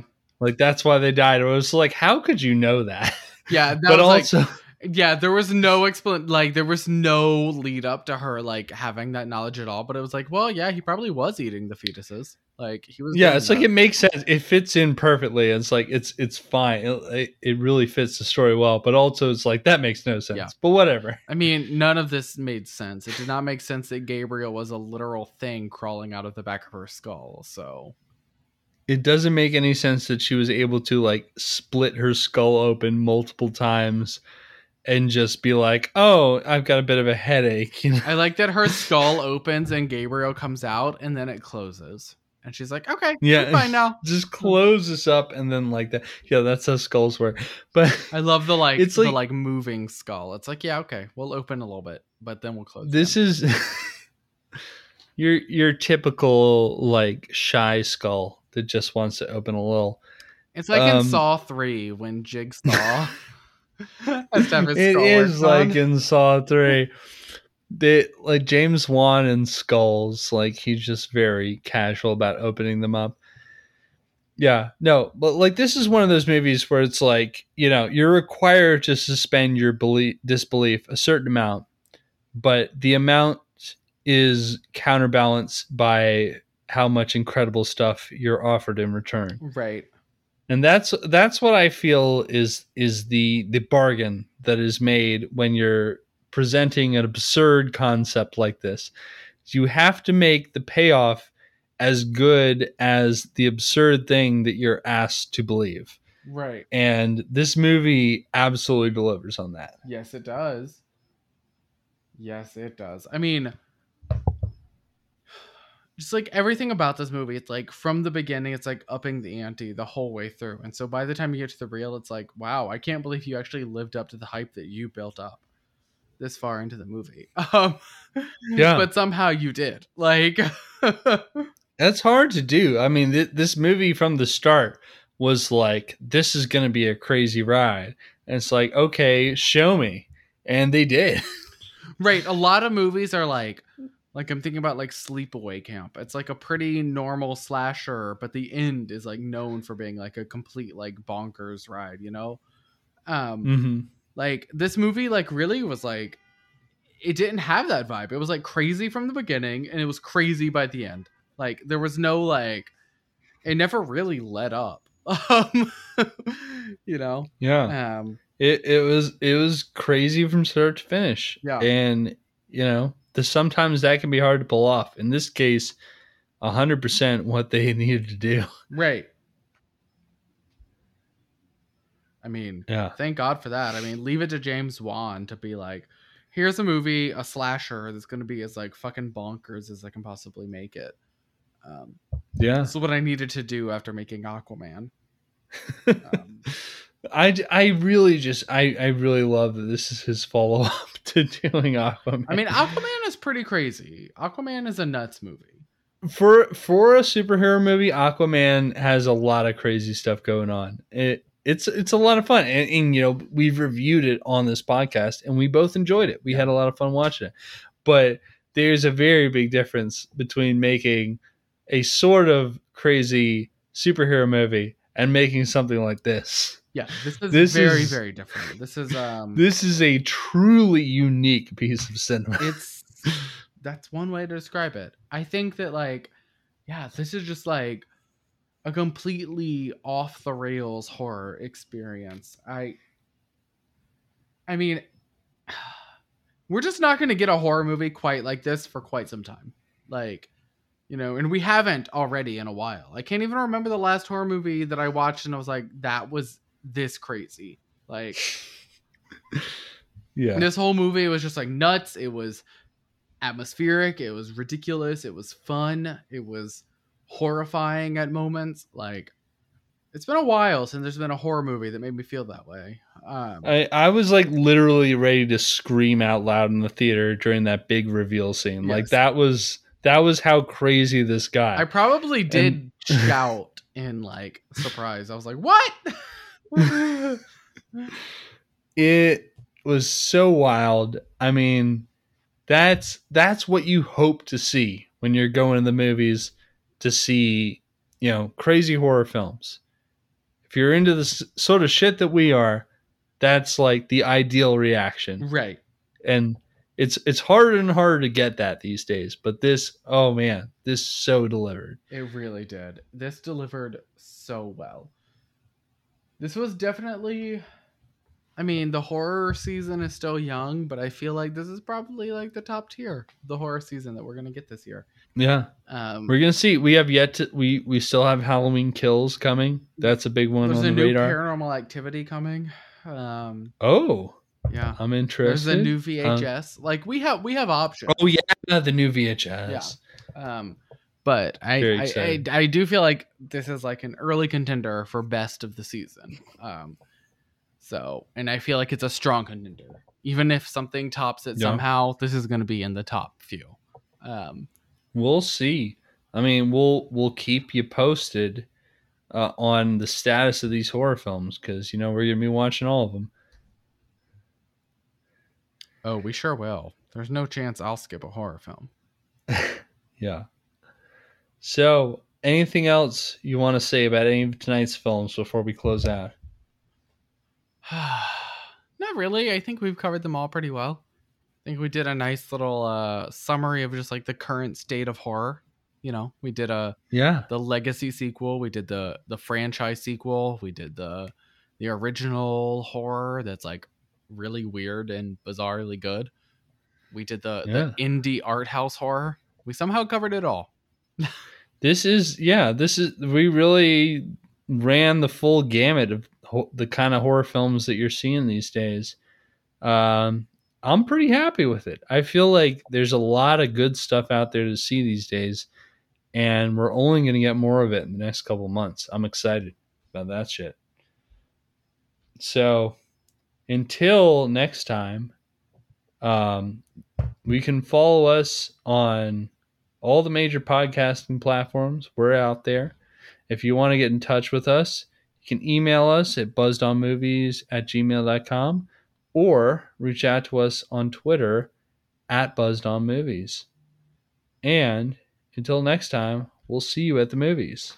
we will see you at the movies or like at like the nearest video shop where they rent out a bunch of Giallo film that you can get so probably be there instead I wish we still had more of those places. i have one of them That'd be great. i have one of them I need a Giallo rental place. I mean, it's not exclusively Giallo, but like they have Giallo.